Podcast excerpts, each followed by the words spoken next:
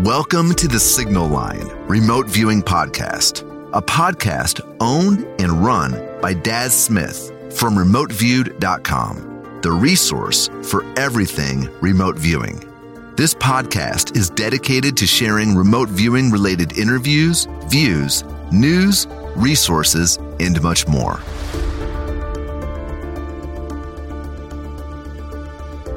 Hi, I'm Daz Smith, welcome to the Signal Line. Today's podcast is a Friday remote viewing open chat recorded on July the 9th, 2021. It has many interesting topics, including tasker intent, the role of telepathy within remote viewing, project management, controlled remote viewing, and even a heated debate on accuracy in remote viewing and does that matter. Uh, have a listen to the podcast and leave any comments below. Take care. I'm just wondering if an experiment can be created to test that.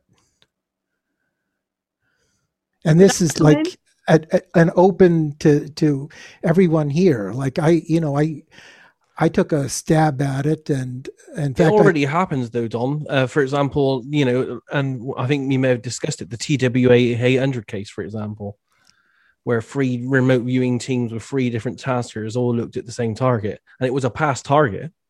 Right. Uh, they all three teams came up and all three teams had, uh, I believe, except for Courtney's actually, two of the teams had ex-military remote viewers on it, uh, and the Courtney's didn't. Um, but all three of the teams came up with different uh, different scenarios of what happened to TW 800, which was a past event when they remote viewed it. So, could I come in, please? Definitely. So, if you think of even in real life, because I've got two brothers, two sisters. There's only seven years between the lot of us. And we could be in at the same real life family gathering, and we each of us see it differently. So even if we're remote viewing exactly the same target, exactly the same time, and all that lot, we will all have our own differences. And we've got our own sort of things that draw us and things that we don't perhaps even notice. And I know in real life, I've had times that somebody used to really feel sort of bugged about things, but then I finally got something, and she'd come and tell me, and, and I'm like, oh, I hadn't even noticed that. And then I finally got something I thought she'd be bugged about, and I'm like, oh, good, I can go and share it. And I went and shared it with her. She hadn't even noticed it. And that was the same physical happening. So when we're viewing something that's you know totally fictitious what is fiction anyway? But what inspired the person to even bring that fiction in as a target? And i would also love to know what have people experienced of doing um, remote viewing of targets that are on um, drone stuff. Because that's been a completely different experience for me and someone I work with when we practice targets that have been drone material, particularly on YouTube and stuff like that. That's not just been the target, but from different views and different music taken on and different ways of portraying it. And it's like, okay, so where am I? And when we say go to the optimum position, even that is like, oh, well, it doesn't feel the same as usual. So what what do we know? It's not like viewing you know, a deer. If you've got a photo of a deer and you're just seeing that deer from that one angle. So I'll let others come in now. Sure. Well, my idea was can you obfuscate things through mental effort? So, in other words, something that really happened, um, you might send a team of viewers out there. Uh, but if you but have a bunch of dedicated people sort of like trying to imagine. But Don, how can you say that anything has really happened? Because your experience of anything that's really happened will be so different to mine, so different to Daz's, so different to Oz, who is the only other person I can see on this screen. So, how can we know what each person's reality is, even? No, I get that everybody has their own individual point of view and the way okay. d- difference of reporting things. Um, but it's not just reporting though; it's experience. Come on, Oz, you come in.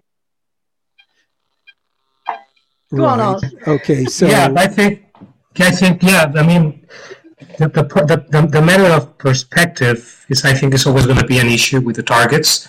Like, uh, I, I'm not familiar with the TWA uh, remote viewing session that Daz is talking about, but I, I assume that the three the three teams have different uh, data. Isn't there like a common thread? There has to be a common thread. No. Oh wow! Common thread. Wow. Well, the common thread is the plane was destroyed, but one team of viewers, their their output from it was that it was a terrorist attack, a terrorist on the plane. The second team of viewers, their attempt to uh, their conclusion was that it was a missile accidentally fired from the ground up, and the third team of viewers, their their conclusion was that it was an uh, uh, an engine part failure, which caused caused the end the plane to blow. So complete three different complete different scenarios. Yeah. Wow. Wow. That's and, and, obviously only one only one of those can be true. It can't be all three of those at the same time. Right. And but how do you know? but you, you, don't even know if one of them was really true. Yeah, we don't know which one's true. Yeah. Yeah. And, and even wow. if a, if a bomb was planted, who's to know if something else could have happened before the bomb even exploded? That's I could jump in here. I have a yeah. I have I have a thought on this. Is that I, I think it's if you use Occam's razor here, I think it might be somewhat helpful in the sense that it, it, I'm not sure there's a way to even have a discussion about whether or not well was one why is why are there three explanations because if you simplify it it could be very well that the answer is not that there's something weird going on with the remote viewing but that there was either bad analysis or a session miss from viewers. And I mean, even the best viewers have misses or misinterpret their data or the project manager made a big assumption. And so that could be, it could be actually just as simple as that's the reason for that discrepancy. I can't know that for certain I didn't have, wasn't on those projects, but before there's like, I would think that I'd want to exhaust those lines of investigation first with other projects to see if they repeated before I made the uh, conclusion or jumped to the assumption that oh well there's something with remote viewing these historical objects or it does, historical it does happen in other know? projects though as well I've, I've but also you're simplifying even real life and you cannot simplify real life like that. So Julie, you, you have to agree. You have to come to the you can't have a discussion about anything unless you agree that there is a truth about an event. If you if you make the statement that there is no event that we can agree on that happened because everyone's experience is different then you can't even really have a discussion anymore about it right? Like it's just you, it's just the end of discussion. well like for example the uh the earth is round is it round or is it you flat you can have discussion. Exactly. You can have discussion, but everybody's perception, even of real life, will may be completely different. And what I find with the remote viewing community is quite often you're trying to almost tell people off for not getting stuff, but they will have got something that is pertinent to them. And if we can start to value what everybody gets to really colour that whole holographic and beyond holographic what people are getting instead of overly judging and telling people off for not getting. Because that's what I feel a lot of is happening is that, oh, well, you've not totally got there. And it's almost a telling off thing rather than a, appreciating the bits that people have got. And I would love to hear the proper appreciation of what each, each person gets and starting to really know what our strengths are as individuals and also the stuff that you, you oh well i'm getting that differently or oh well usually i'm not good at smells or tastes or whatever.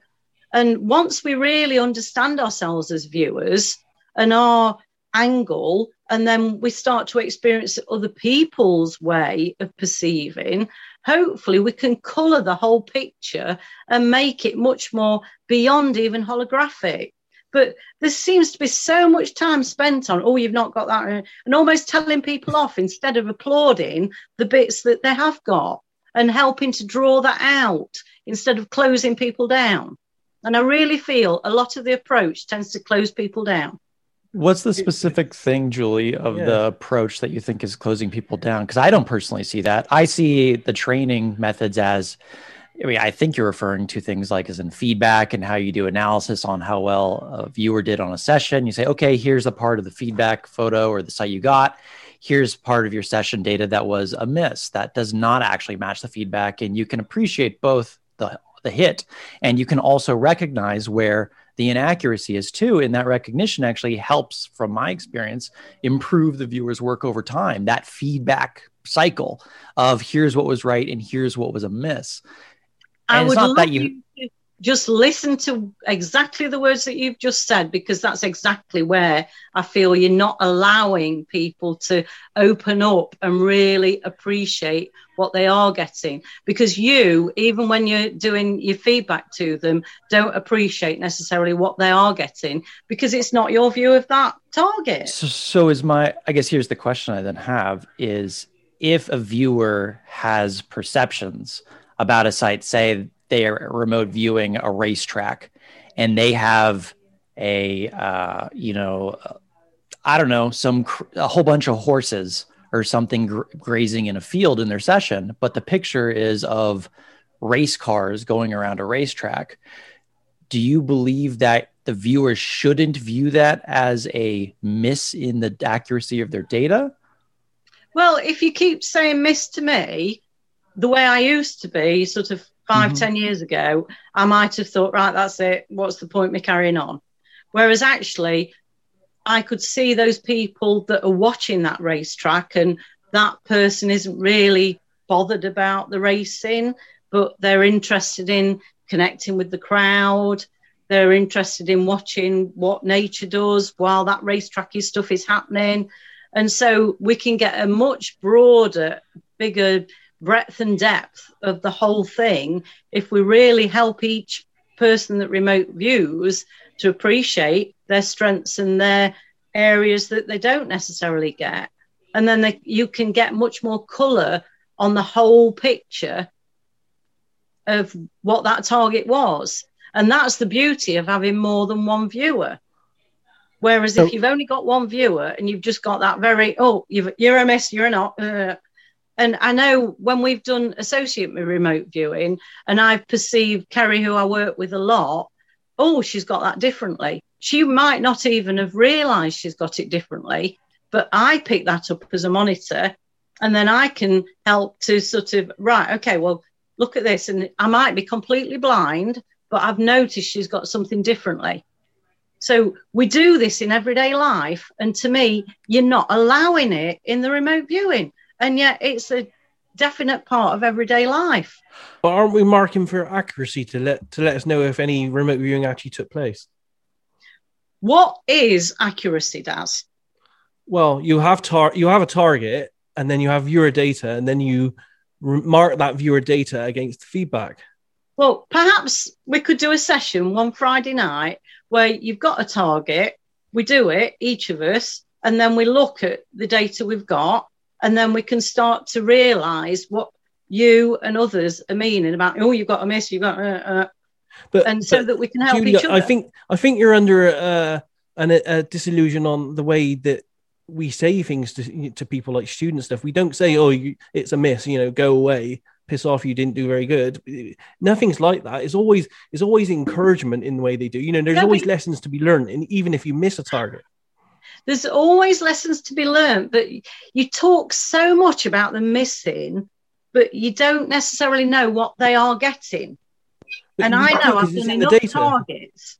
You do know what they're getting that's correct though, because there's feedback. And yeah. so if there was a race car in the photograph and they described a man-made vehicle that's moving with high velocity, there's a person with a helmet sitting inside of it, those are all directly objective accurate. It's okay. this so there there is an objective reason, truth in the feedback about what's so for some reason I'm getting on that target that there's a little mouse or a rat or something that's near all of that stuff that somebody's perceived, but you haven't perceived it, and well, you're right. just focused on.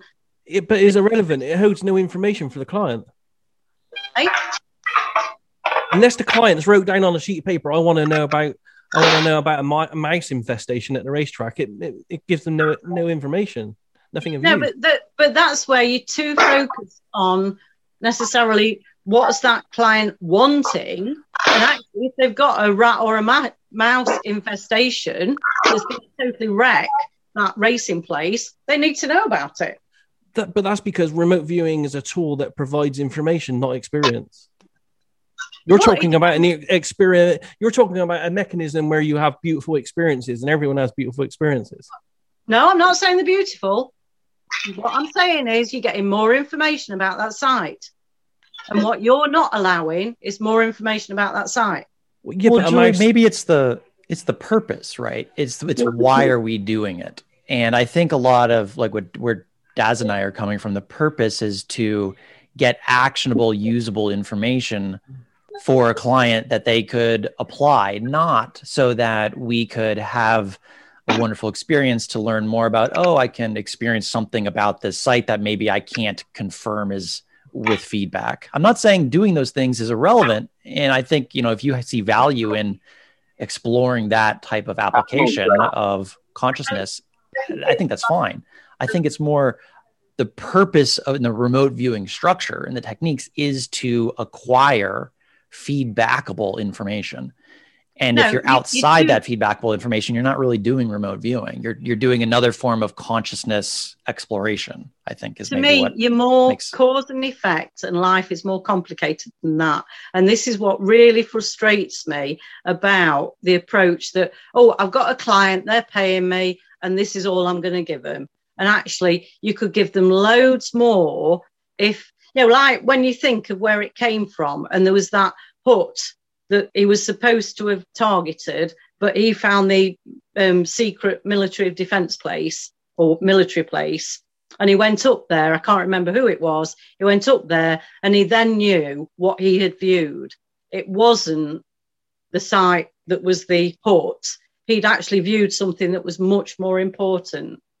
And so it depends. Are you just here for the clients, or you are are you actually really remote viewing for what is good for humanity. I would like to, to add something here. And Julie, you were referring to Pat Price when he was trying to remote view the, the cabin and he got over the mountain to the to the facility. But I think that you know it's a little bit technical, but there's a, a difference be, between uh, accurate and precise. So let's let's forget for a moment about remote viewing and let, let's let's say we're talking about a measuring device or a telescope, for example, it could be accurate at, at uh, you know gathering light from the stars, but may not be precise as to which specific star it is getting. And from what, what I understand, and Daz and Brett are saying is, if it, the tool was conceived to be precise on what it is getting, of course, uh, Julie, if, if you have a, a reporter, but let's say this reporter is one of those guys, I include myself in that, that you're walking and oh see a butterfly. And you sometimes forget what's going on around you. You may not be that accurate to report what's going on around. Whereas there be a, there will be a precise report that will say you know the racing cars were doing this and that and may even perceive the, the, the mice over the field and may add a, a, funny note. You know i also saw there were some mice uh, mice there but the, the thing is the tool was designed to be precise and, that's the end now I agree with what Rich was saying. Human unconscious, we are perceiving a lot of stuff, and sometimes it's, it's you know there's a lot of things to discover. I think it was Lynn that said that we are just in the infancy of the tool, and we may be discovering a lot of new stuff. But just wanted to add that at least in in my field, both words accurate and precise are different, are complementary, and sometimes are mistaken. Right? But it also depends on your whole motivation of why you're doing the viewing. And I mean, a few of you have just sort of said, oh, when you get the beautiful stuff. I'm not on about that. I'm on about what is actually drawing that person to perceive what they're perceiving. And I see too many remote viewers that are closed down because they are told that they are not, however supportively you do it, that they're miss, miss. But you don't know what they're getting. And I know when I first trained, we did a live task, and one particular set of people that did the same live task went to Europe. The rest of us stayed in England and we actually perceived loads of stuff to do with the Marchioness going down. But later on, we found out there was a lot of European link in with that, with the financial industry. And so it made sense what they got. So they actually gave much more detail. Yes, it was great what we got. And that really confirmed what they were wanting us. But the other stuff that they brought in gave a much more colourful um, exploration of what really was needed. But it was only one pairing that got that European. Yeah, when I say I know we're Europe in England, but yeah, the rest of Europe. And I was amazed after when I started looking at their information as to what they got. That actually, yes, we got loads of depth and loads of detail, that you would say was miss, was not miss, was totally on target, you would have said they got a miss.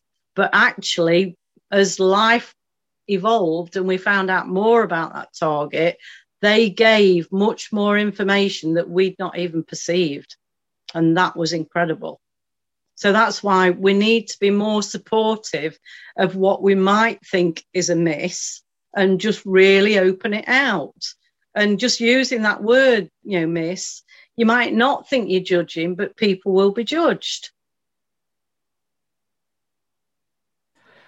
Maybe it's just a difference of opinion. Maybe Julie, I've, worked with hundreds of students, I'm sure Daz has worked with many as well. And it's that the training methodology that I've used, uh, where you acknowledge where the session didn't have the result that the tasker or the intention of the task was about. And you just acknowledge it. You don't rub it in their face and say ha ha you're terrible. I can't believe you. You never would do something like that of course. But you would point out in a way and say okay here's what happened. Here's what we would like to happen because this is our purpose. Our purpose for this type of task, not necessarily your task, Julie, but the task in this these types of training situations. The purpose is to describe what's in this photo site, describe this feedback.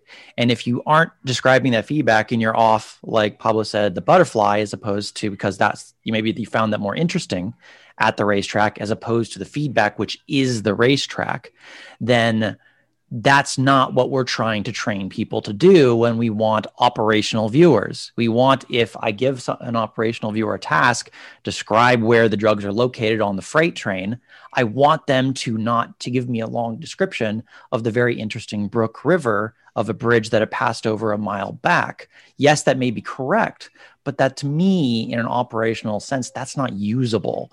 And I'm not saying you can't even explore these more open ended things to see what, because there are individual viewers that have gifts of being really good at tuning into individuals. Some people are really good at other different facets of the skill itself.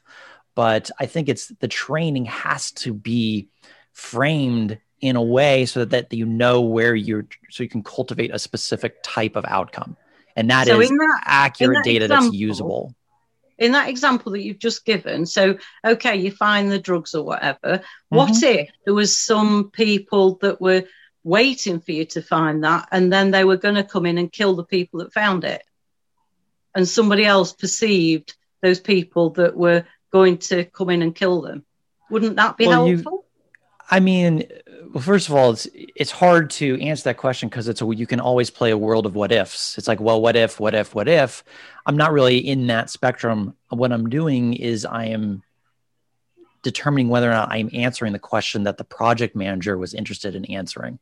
That's what we actually are after. Certainly, no, there's always things. That's, that's what, what, you're after, but I'm after a bigger perspective. And when I was viewing for a second will for someone, and I was told, no, you found the first will, don't even go for the second will because there've been family fallouts and stuff like that. I said ethically I cannot carry on. So I and would so, argue though that that the what if question, the what don't we know that we don't know, you still can do in this framework if you ask that question. That's still a choice from a project manager to ask well, that question. And the only way someone's going to get really good at that is if they have a level of training to begin with to know when they they're they've trained to be able to do that right. when they I know train when they're right. people to a level and I know that they're good at what they do, but also I know I impress on them about being ethical. And if you think of them finding those drugs and then they're going to be killed as they found those drugs, I would rather, if it's for the highest good and greatest benefit, they didn't need to be killed finding them. Well, I think we're that's now outside the the topic of remote viewing, though, right? You're talking about no. something else here. Yeah, you are, no, because we're talking about remote viewing, the purpose of remote viewing. That's what this all goes back to is the purpose to describe accurate data that the tasker is asking you to describe, or is the purpose something different than that, which I think is what well, you're describing? To me, the purpose of us doing this is for the highest good and greatest benefit. And if I can stop those people being killed because it's for the highest good and greatest benefit of the world, for them not to be killed just because the drugs are there, then surely that's for the better benefit of the whole world. How do you know that that's right, though, if you don't have feedback and practice of training to know when you're correct and what your misses are? Well, it depends how you um, hone in on what is correct and what's amiss. And I don't understand why you have to keep using all that terminology. I don't know why you, you can't help them appreciate what they have got. And this is very much Lynn Buchanan's approach to training is to even on his dowsing, he really hones you in onto, well, okay, you didn't get it exactly, but look at what you have got on percentages and stuff like that. And it is more about appreciating the accuracy of what you have got and there might be stuff that you put to one side, but while you're ever busy telling people, oh, you've got that, you ain't got that, you and you might not think you're doing it in a way that belittles them, but I know when I was receiving feedback on assignments, say before computers were born, and I would be, you know, told I'd done well on this and I got to improve on that, and then I'd done well on this, and then I would go back and focus on the bit I hadn't got. And so to me, perhaps it's my stuff that's coming in here a lot, but I see so many viewers who are so hard on themselves. And I've I've taught one, honestly, he'd been trained 20 years before, and he was so belittling of himself because of how he'd been trained. And I nurtured him through and but also I, I was very strict with him and on the final day, when he got to do a full sort of write up of his summary of all his session, he was like, Oh, have I got to really do this? And I said, Yeah, well, I used to hate doing those summaries, but yeah, if you could please, because that will really help us. And I left him to it and I said, You've got to say it out loud, get on writing that out, everything. Say it out loud as you're doing it. I went back after a few minutes and he was writing and writing and saying it out loud. I left the room went back again after a few minutes. He was still writing. He did about three pages. And yet, 20 years before, he'd basically been put off because he was being told so much miss, miss, miss, miss, miss, you ain't got it. And that's what I really struggle with. I think one of the things that I mean, this is in my own training, is is that the getting over your attachment to the outcome of a session is actually, I think, a really important thing for viewers. And so if there's a viewer who's reacting negatively to missing a whole lot, that's I think that's actually one of the hurdles that you have to kind of overcome um, in, in, your journey of doing it. But I mean, uh, taking a step back, I think what we're maybe not on the same page here. It's not even necessarily, I think, remote viewing. I think it's more ideological, Julie, because what what you're describing to me sounds a little bit uh, reminiscent of kind of the positive thinking movement, where it's like, why do we have the positive thinking movement is very much a keep your attention on only the positive things in life. Why we shouldn't talk about the negatives. I'm not saying this is just more of a, it reminds you of not that than the way that you're describing it. Whereas my perspective is I think that you should look at both and that you should be able to contrast both because then that sets you up i think in a better position to say okay what should i do next same in a remote viewing session if you have data that was requested. This is what I want you to describe the photo, but you didn't describe the photo. Then you say, okay, well, this was a session where I didn't describe the photo. That wasn't what was asked for me. Let me try again next time and see how that goes. Maybe I check my structure, check my method. Did I mess up? Did I not do a, a, ideogram correctly? Did I mess up the structure somewhere? Like maybe I just need more practice. But in doing that, I've seen many students, and even in my own work, that when they address and they look at where they did not succeed in what was asked, that the repetition of that and getting feedback actually improves their ability to get feedbackable data. And so it's it may be an ideological difference, but uh, I would just, from my own experience as a teacher, I've seen it work really well for those that can let go of their need to be right. That's a big part I found of beginners that stops them is like they want have to be right, and when they don't get it exactly right, either they sometimes force it to be right, which is very unhelpful for them, or they don't want to continue because they're kind of being too judgmental on themselves. But as a teacher and many other teachers I know doing this, it's never done. Like I never would say talk to a student that way. That's be very unproductive. It's always words of encouragement. It's always try it again. You know, oh, this one's better. You know, it is emphasizing the positive, and that's important. But I, I, I would totally disagree on that. You shouldn't uh, point out when there is error because correcting for the error is important if they want to get to a point to where they're usable in what I would classify as usable. So, right. So that's just what, my opinion.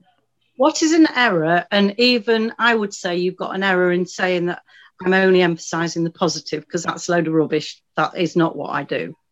Okay. So I'm really, you know, when you say to someone you've got an error, what sort of things are you saying to them that they've got an error as? Oh, it's it's very specific. It's when you're teaching a new student, you are working with practice photographs. And these photographs, you are looking for if their data matches up with that photograph. And if yeah, it so doesn't at all match up with it, yeah. Can you give me a specific example? Yeah, I it, it could be as simple as the one I already kind of gave, where it was a photograph of race cars and they are they had their session describes a butterfly. That is not the information or data that was being requested by the tasker, nor the but task you, with which they're running. Have you really had a session where you've had a race car and they've described a butterfly? Oh, absolutely. Those are misses all the time. That happens all the time. And it could be not even that they got it very clear as a butterfly, but that they just got a lot of data that was kind of like a spaghetti mess of information that didn't kind of form into anything either. And no, so what you've really had someone talking about a butterfly and what named a butterfly in this racing car thing? Uh, that happens all the time. Yes, especially with what, beginners where they're just all the How time. Often there are you misses. doing racing tracks? Okay, I'm really? referring to viewers not hitting the site. That happens yeah, all the so time. You're not even telling us now what you've really perceived with your students, have you? I'd want a real example. Have you had a real racing track thing where they've had a butterfly properly? Judy, I think any any of us that have taught people have have some of our students that have, you know, on occasion not not hit the target as expected. I know, but he's still not telling me a proper example. Well, I mean, this is I've a proper saying. example, Julie. This is exactly a proper example. You just don't like the example. I mean, I could go and find different sessions from viewers that I've taught. I've taught hundreds of viewers, Julie, and these viewers do have done doing really well operational targets right now. So I think I know what I'm talking about to some extent. But it's this does happen all the time where viewers miss the task that was intended. They no, do not describe what was in the feedback. This is very, very common and not controversial. There, I've just asked you for a real example, and all you've done really is tell me something that we talked about earlier, not a real concrete example. Anyway, I will drop out of this so that other people can talk and stuff, and I'll catch up on the chat. Well, it uh, is a real like concrete to, example, Julie. I, I just like to go back a little bit. It does that thing that you were talking about where the three different groups did sessions on the TWA, right? Is that written up anywhere? I mean, it's, it's on my to... website. Give me a second and I'll put the link in the chat window. Is it all? Do you have the data on all three? Yes. Oh man, I got to see this. Okay, thank you. Um, while I'm doing that, uh, Paul's got his hand up for a while. If you want to or if anyone else wants to continue this uh, this kind of conversation and debate first, does anyone got anything else to add on this one? Then let's go to Paul because Paul's had his hand up for a while. Yeah, thank you, Daz. Um, actually, my comment had something to do with the discussion that we, you were just having. and uh, the, the question I, or the topic I wanted to bring up was uh, uh, I, it's been my experience that you can have a task to, to, to work on when you remote view.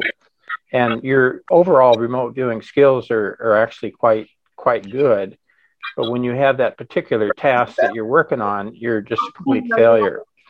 And that um, that in fact is a message that, that you should be heading your uh, attention in a different direction. And and so the the question I have is when you are using remote viewing, is the subconscious a machine that's just giving you mechanical answers to the question you ask, or does it have some sort of uh, sort of uh, uh, discretion and, and say, you know, this is really not something you should be doing, and I'm going to steer you in a different direction.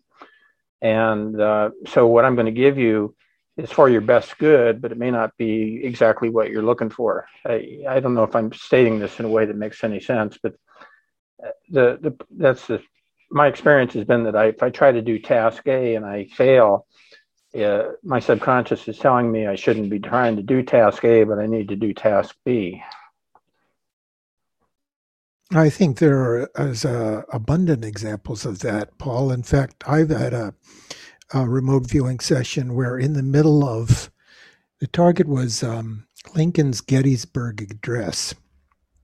Of course, it was blind. I didn't know what I was viewing. And in the middle of my session, I wrote um, silver spoons uh, like them. And um, uh, there was a, a keyword like, um, and I'm going to forget the, the exact word, but I'm just going to use the word brandywine in here. Okay, it was an unusual word. I wrote it down. And when I got my feedback, um, there was nothing in the area historically or whatever that involved this word brandywine. And I showed my sister my session. And as I was going over this, she said, What time did you do this? And I, of course, I had the times written in my session. And she said, Now that's very interesting because while you were doing this session, I was at Bed Bath and Beyond looking at brandywine spine, uh, spoons brandywine spoons, and I liked them. And why did that appear in my session? Uh, it was not part of the target, but it had significance to me. It showed me something about telepathy. Um, I thought that was a really interesting experience. So I think this does happen.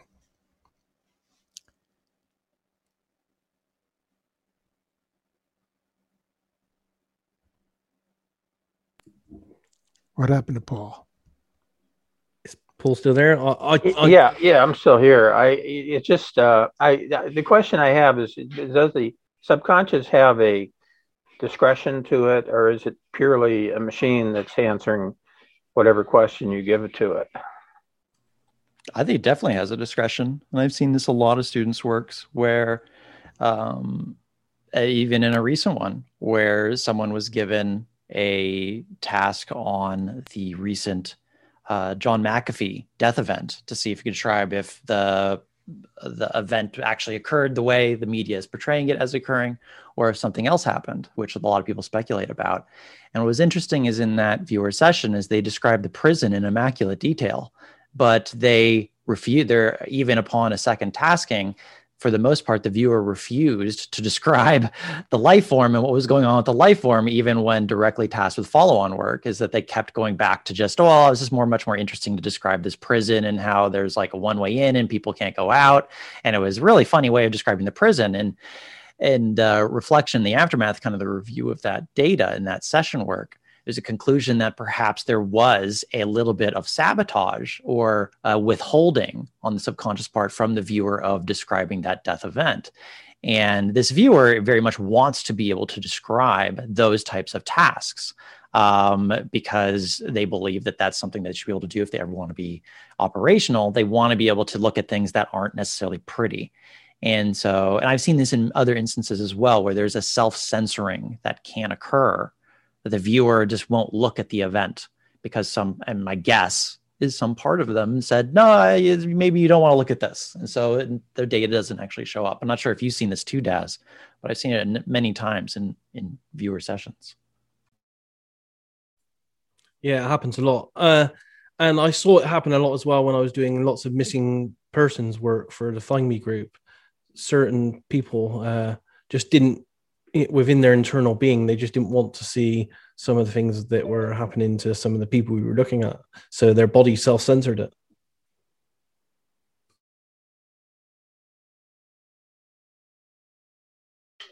I'm not sure if that exactly covers what I was suggesting what what I was suggesting was that you you may have a, a, a motivation for for for one direction, but your subconscious is telling you that's I'm not going to block that, but I'm just going to tell you that's not where you want to go. You want to go in a different direction because it's for your best interest to to go to the second direction, and that's that's that's a little different than mm-hmm. having a, a block that you need to clear so you can see the first direction it's your subconscious telling you you just shouldn't be going that direction because it's not in your best interest. Yeah, that might that might be happening all possible. the time. It's just that if it's not the target, then how would you how do you feedback that that happened? But yeah, it could happen, I guess. There's a idea that's floated around in some RV circles where uh, the data that you're accessing through RV yeah, I mean, there's a lot of different models, whether it's collective consciousness or I like personally the one where it's like there's a library of information in the remote viewing task is kind of you're going to that book and you're just, kind of perceiving what's in the book. I don't know if that's correct or not. It just, I like the model. But there's another one that I've heard, which is that there may be a library, but if there's a library, there's actually also potentially a librarian where, and this is the instance where you can perhaps you get more, and this may be what Julie is talking about or has talked about a little bit, is that you get a little bit more data than even you asked for. And so maybe you thought all you wanted was the answer to that question, but then you got even more data that was actually relevant. It was the real question they were asking. I've seen that happen too, where they just get more data that was helpful in addition to what they asked. And maybe that's evidence of there being some sort of a librarian in in this model. I don't know if that's a subconscious or something else. Who really knows? It's there's no way to test for it, but um, I I wouldn't be surprised if something like that did exist personally.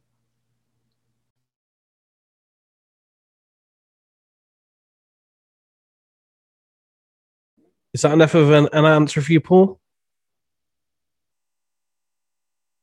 Yeah, I, I, I, uh, you know, I don't know that there's a clear answer because it's not a question that has an easy way to get feedback. But uh, the it's just an experience I've had, and and uh, the the question then arose whether when you remote view you're just getting raw data or whether there's more to it. But uh, I I don't know that we have a complete understanding of how RV works. Yeah. Yeah, I agree on that one, definitely. Uh, Gino, you've had your hand up for a while. Do you want to go next? Yeah, thanks, Daz. Hi, everyone. Just wanted to ask those that have more experience on tasking groups, picking up on what Don's question suggested. Um, I wonder what could, should, or might be the correct or best known way to approach or focus intent um, from the tasker's point of view to remain like neutral. No, I don't know if that's the right word or of course not neutral, neutral at all because uh, I guess for remote viewing, we need some kind of intention from the tasker's role for the rest of us to go to the target. So, what would be that best um, way to approach the tasker role for a group? Thanks.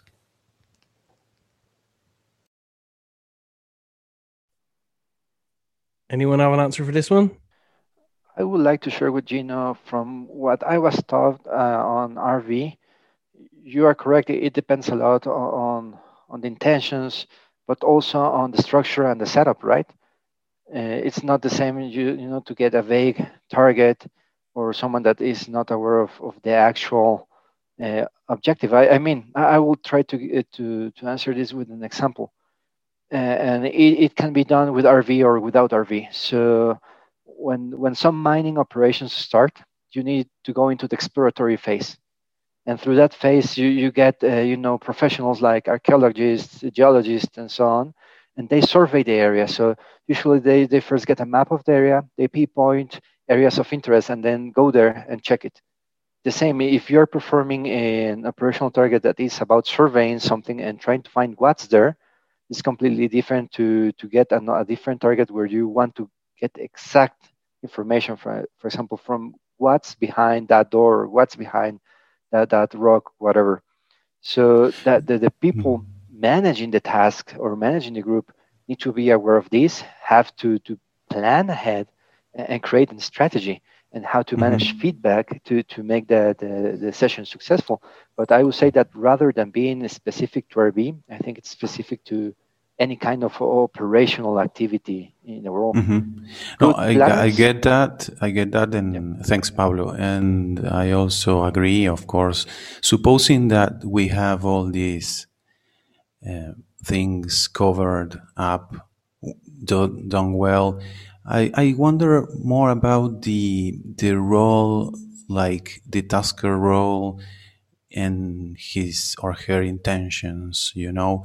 Because how do you maintain how how do you keep up with the intention on the task on the queue correctly by no trying to impose your own thinking impose your own uh, subjective experiences and try to be as neutral as possible or, or as objective as possible? Like more in I, am I'm, I'm guessing I'm trying to guess the correct at- attitude for the virtual aspect of tasking, not all that eh, surrounding matters that of course are mm, very very important, but more I'm, I'm guessing more for those that have experience on tasking groups like Daz, Brett, and I don't know any others, but what's your approach? What's your way of keeping uh, and waiting for remote viewers to to get their data without trying to answer previously their their views or not trying to mess the the groups as when as Daz commented with the the flight groups that there were three groups and of course something happened because you know if you have three groups and and, and those groups looked at the same different things how do you keep your role healthy for groups? That's what i wanted to know. I can answer a little bit gino um, but i can't give you i can't give you a way around it. Um, all i can say is uh, I think is a problem within remote viewing that's probably not discussed as much as it should be, because we know that you know there has to be some kind of connection between viewers and tasker because you know we're working blind, so there has to be a connection there for us to know where the target is and what's required of us. I think the only way around it, to be honest, is for the tasker to try to be as open minded as possible. And in the cases when I do targets, I try to record my intent uh, within the yeah. tasking document. So at least that's known. Uh, you know, because essentially what we are doing as remote viewers in a part of a project is we are marking accuracy of remote viewers data based on our intent as a tasker. So I find it good that the tasker's intent is actually recorded because otherwise it might just be within their mind and you know, and then it might be a less accurate way to mark it. But get there again, saying that by marking my intent down on, on a sheet of paper before I start the project, does that slightly enforce my intent more than it would usually? I I can't answer that one either. All I can say is I try as a as a project tasker myself, I try to remain as open minded as possible, even if I do have an an influence. I would have thought on most targets other than standard training targets, which you know you usually have a conclusion of. You know, if if a target's the Eiffel Tower, uh, I don't think the target, the tasker's intent is going to be something different than the Eiffel Tower on that training target. So I think in in the case of training targets where you have specific, solid, basic targets, I don't think it's as much of a problem. I think it's only on on targets that have less feedbackable feedback inf- information that that this would probably be uh, be a problem. Thanks. Daz, do you mean intent there, or is it more like your preconceived notions as a tasker? Because surely your intent is that the viewer will tell you the truth and report accurately on it. That's what you intend to happen, and then you've got these ideas about what it might be as well. Uh, the, the problem is as a tasker on any project that's not got solid feedback because you know as i said we can discount all the ones with solid feedback but on the ones, you know, for example, if I task someone to look at the Roswell event, uh, I could say to them in the tasking, I want you to tell me the truthful event. But at the same time, in my own mind, after 20 years of research, I have my own opinions and my own intent, and you cannot get away from that. I had that. That's part but, of me as a person. Your intent for the viewer, what you want to happen is that the viewer will tell you the truth. And yes. you have these ideas. So is it like you're worried that you you're wanting to be right about your preconceived ideas is gonna well i don't think it's as it's as simple and as black and white as we want it. Uh, just because i want someone to tell me the truth doesn't mean i really want them to tell me the truth. Yeah maybe you really want there to be aliens and you to be right. Yes. Do i really want them to tell me the truth or is there a part of me that really wants them to tell me to confirm my story? I don't know. I, have se- I've seen your taskings with the intent thing declared and uh, I, I would find it nicer if you wrote like preconceptions or what I think or something, because like writing the word intent followed by your preconceived ideas is like scary I think, I think pretty much when I write it, my intent is my preconceived ideas. It could oh, be well. an intent, a, neut- a neutral intent also, like I want to stay aside or I want to to be mm. as neutral as possible or try not to think too much about it until yeah i think if we're totally honest as human beings though i don't think we can be totally neutral on any situation no, no, where we don't have feedback on you know there's going to be some part of us that wants an outcome one way or another this has reminded me about uh, I, I think there's a parallel here maybe of if you're early on in a session say you're in stage two and you get in aols um, you need to remind yourself there's no way that I know what this is consciously. I just don't know. And that discipline that we learn in viewing is perhaps transferable to tasking, where you can say, I just don't know the truth. I just don't know. So just give me the data in just in the same way that you prompt yourself in an RV session. I haven't tested this. But, is this the project manager doing an AOL when he's setting up, the, he or she's setting up the task? yeah, yeah, it is. Let me write some AOLs. yeah, yeah. But but you know that's that's something I think we must not forget that remote viewing is not something outside of us, right? It's part of everyone, and this is this is the exact same thing that happens, for example, in a finance project. You have some, the, the project manager may be biased and may want something to happen one way, and when he gets gets the feedback from some of the uh, analysts he may bias and say no these ones are really off the off the target i like what these others are saying so it's a little bit about the trust the experience uh, and people that want to to perform that role of tasking you know trying also to perform that that basic you know uh, feedback on, on, yourself like auto analysis okay was i biased? What can i correct? Am i really too involved in this to to actually do it or not? So uh, it's it's like basic human nature, right? You will always have, you know, one way or another, and, and probably have some preference, and you need to be neutral as much as possible, or may, may need another pair of eyes. That, that's my, my own opinion, right? Again, all this is only really a problem on targets with not enough feedback information. Agreed. on on uh, you know I don't think any of this would be a problem on on like really basic stage one training targets like bridges, mountains, because I don't think the tasker would have an ulterior motive, intent, or disbelief about that, unless you know uh, someone tasked the planet Earth and they really thought that the planet Earth was flat. that would be an interesting scenario to see what the remote viewer come up with. I guess. Yeah, I feel like you could almost test for this. Right. You could yeah. set up you could set up a project with you know some viewers that have you know shown that they can hit photos over time reliably and then you find these things where these uh, I don't know. You'd like in, interview the different taskers for beliefs to see if there's there, like some things that aren't quite right. Like they thought that I don't know. I, I, it'd be an interesting thing if you could maybe wiggle that out and uh, organize that in some way. I'm not sure how you do it. I have to think about it, but that'd be pretty interesting. I think it, it is interesting project. that um, that it happens that the tasker is surprised, um, gets data back where they're like, "Well, I didn't think that was the case." Uh, like Brett, you asked me that vaccine thing, and I, I don't know, I've been slightly facetious when I say perhaps you're expecting the Bill Gates nano robot brain invading mind control robots to, to come in with, and, and I came back and I was like, oh look, I, I drew the spike protein and was like, oh, we like this thing, it's good yeah, this is fine, man. Twinkle in its eye.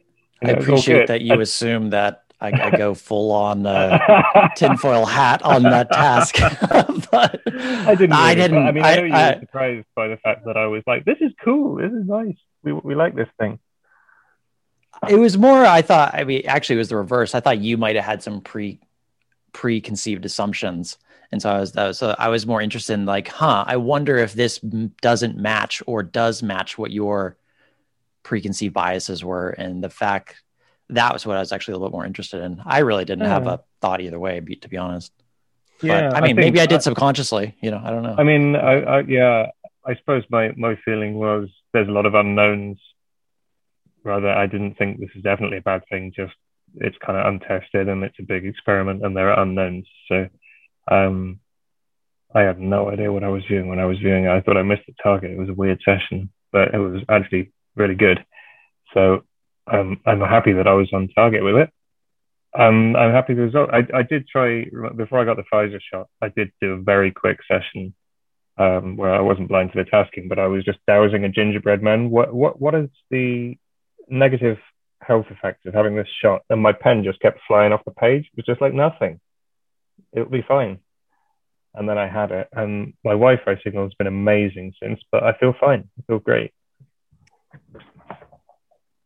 Another part of this uh, this scenario that I've, I've thought about in the past as well is uh, could we change the scenario of tasker intent being an issue if we change the project setups? Because at the moment, the majority of the people tasking projects, like myself, Brett, uh, you know, Paul Smith does his targets, all these, you know, all these people out there doing targets.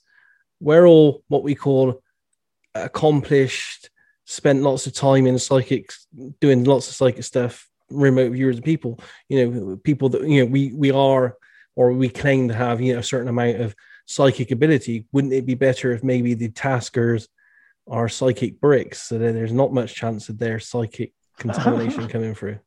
Well how are we going to get the tasking then? Well you'd you'd you'd have to find taskers that literally had no zero a psychic ability or record for their entire life to see if that see if if that would uh, hinder. But, I mean, as viewers, if somebody who is a psychic brick wall wants yeah. to know some information, and they're so cut off that we can't read their mind. How on earth are we supposed to know what it is they want? I don't know. I don't know if we've even looked at that scenario, but you know, we have to be honest in that most of the tasking out there, most targets and most of the target pools are all being set by people that are accomplished uh, psychics in one form or another. Does that have does you that could, have an input?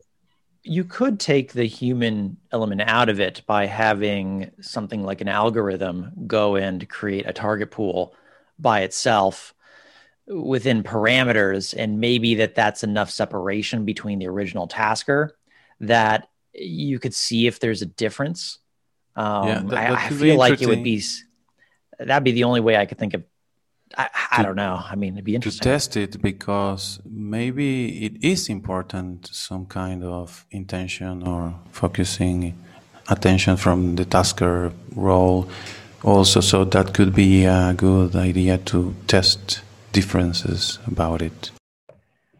There's another case, which is that the viewer is their own tasker. Um, taking the random image example, if you task yourself, what is going to be the first image that I see on Reddit pictures forum, right? There's no tasker other than you. You're setting the intent to view that image. So perhaps perhaps the issue is all with the viewers. Perhaps it's the viewer's intent.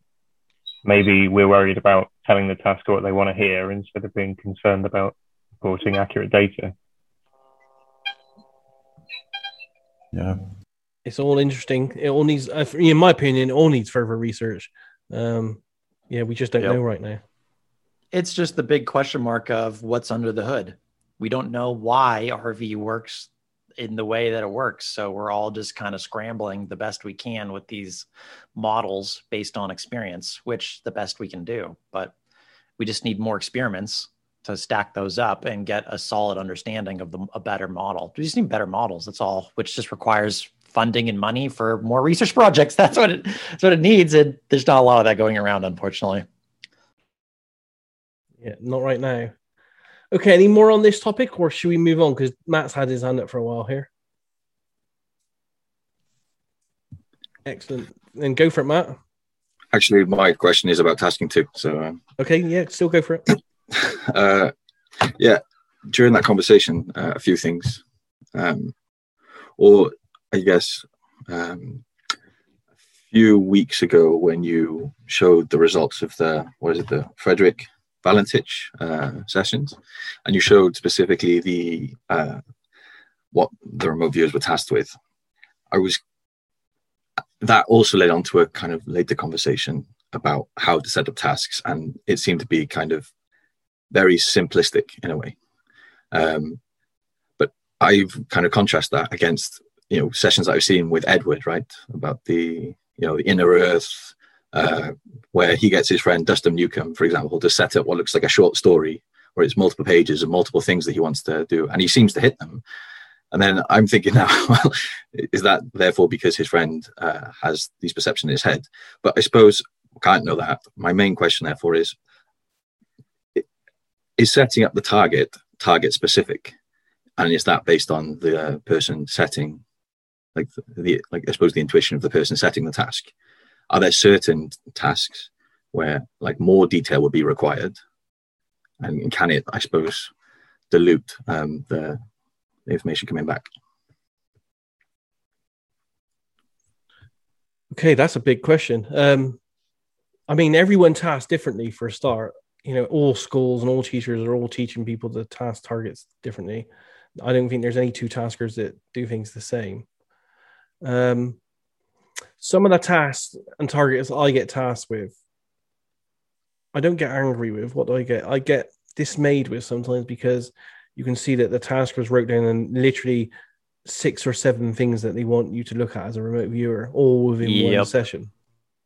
And uh, I just think that's too much of a shotgun scatter approach. You know, I think I, I personally like to see uh, tasking set out so that there's only one single question or directive per time you get the viewer to have a look at the target. Otherwise, they might just go off, you know, looking a bit over here, looking a bit over there, looking a bit over here, but never really giving you the depth of the information you want. Um, and some, yeah, some targets, you know, need more specific, detailed information than than others. You know, for example, if you're doing a missing person target and you're doing it for the police, um, you can start off if you want doing 20 sheets of paper describing the person that's missing, the circumstances of how they went missing, and you know, it's kind of interesting information. But you'll be soon told by the police that is absolutely no uh, value to them whatsoever, because uh, you know they're the police. They'll be the ones that decide how that person went missing because that's their job as an investigator. All your job to do is is to be very, very specific and give them a GPS coordinate of where they can go and find that missing person. That's all they want off you. They, you know, they want to they want to solve the crime themselves. They don't need you to describe it. So in that case, they need very specific, detailed information. Whereas you know there are other targets, like if you're looking at I don't know the pyramids or or anything like that, you can be a bit more general in de- describing the location, the people that visit, the type of atmosphere around the location, and you know all kinds of stuff. The maybe templates? Like has someone ever set up like this is a good uh, way to like set up a task for a missing person? Or this is a good one for like an archaeological site? Or is it just or is that too restrictive i suppose? I don't yeah i uh, i think it would be too restrictive because every target's got his own different specific needs to be honest. And as i said every teacher every school every group there i've ever worked with all do it completely different based on their own life life experiences and project management experiences as well. Yeah, and just even based on what they've seen work from someone else, that then they say, okay, well, this worked a couple times. I saw it work. Let me just reuse that because that's who showed me this system. I, I think to add on to what Daz said, where it's like it's become a, a shotgun approach because uh, there's like seven questions in the tasking and you're like a hop around but you never really laser in on actionable actionable information that the tasker wanted because they didn't phrase or set up the task in a way that was clear. I think on the other end of the spectrum too it, it's just another version of this is that you also have tasks that are too ambiguous. Not that are asking for too much but just they haven't done this enough research to be able to ask the exact question clearly. And so it's like, well, did you mean this, this, or this? Because the way you asked that question in the task could have been any one of those if you were to actually. So whenever I'm trying to set up a tasking, I sit down for a period of time and I try and actually poke holes in my idea about this question. Where could this question give me information that I'm actually not asking for? And I actually try and, from that angle, break my own task first. And then once I do that to the best of my ability, okay, okay now let's test it. Let me give it to a viewer now because I think I've uh, I've done my best, my due diligence with this task to try and make sure it's getting the information that I'm actually after, and it is specific. It's not ten questions; it's one question, just like Daz said. And at that point, that's when I would give it to uh, give it to a viewer. Uh, who is an you know operational viewer. But even after that, you may come back based on the session day. You're like, well, the data that's coming back isn't actually even it's still not quite there. So let me revisit my original tasking. Maybe that's where the problem was. And so it's worth revisiting. Or maybe they had a bad day. You know what I mean? In which you maybe give it to them again later. I mean, there's a lot of variables there, but uh, it's also the ambiguity problem is a really significant one that I've seen as well from I've had people give me tasks that were ambiguous. Or it's like, what did you really mean by this question? You don't even know what you mean. So how am I supposed to remote view what you don't even know what you want? It's it, so it's it's a challenging thing, but it's a whole skill I think in and of itself. Um, yeah, that's my thought on it. I definitely agree with that, Brett. Uh, and in my limited experience as a novice tasker, I've started like offering the remote viewing Discord easy operational targets, like I'll lose a remote or something. And I found that I try to make my tasks as useful for the viewer to figure out the information I need. So, for example, I've started my task might be describe the location where this object was found at the moment in time where it was found. And then I'll typically wait to actually write that task up until the moment that I found it so that I can take as many pictures as possible and basically give them a panoramic view of feedback to try and make sure that that becomes useful to me retroactively. I don't know if anyone's tried anything similar, but being as specific while not scattershotting it is probably the best way to go, in my humble opinion. Yeah, it's a balance. Totally. Is that enough, Matt? Does that answer you enough?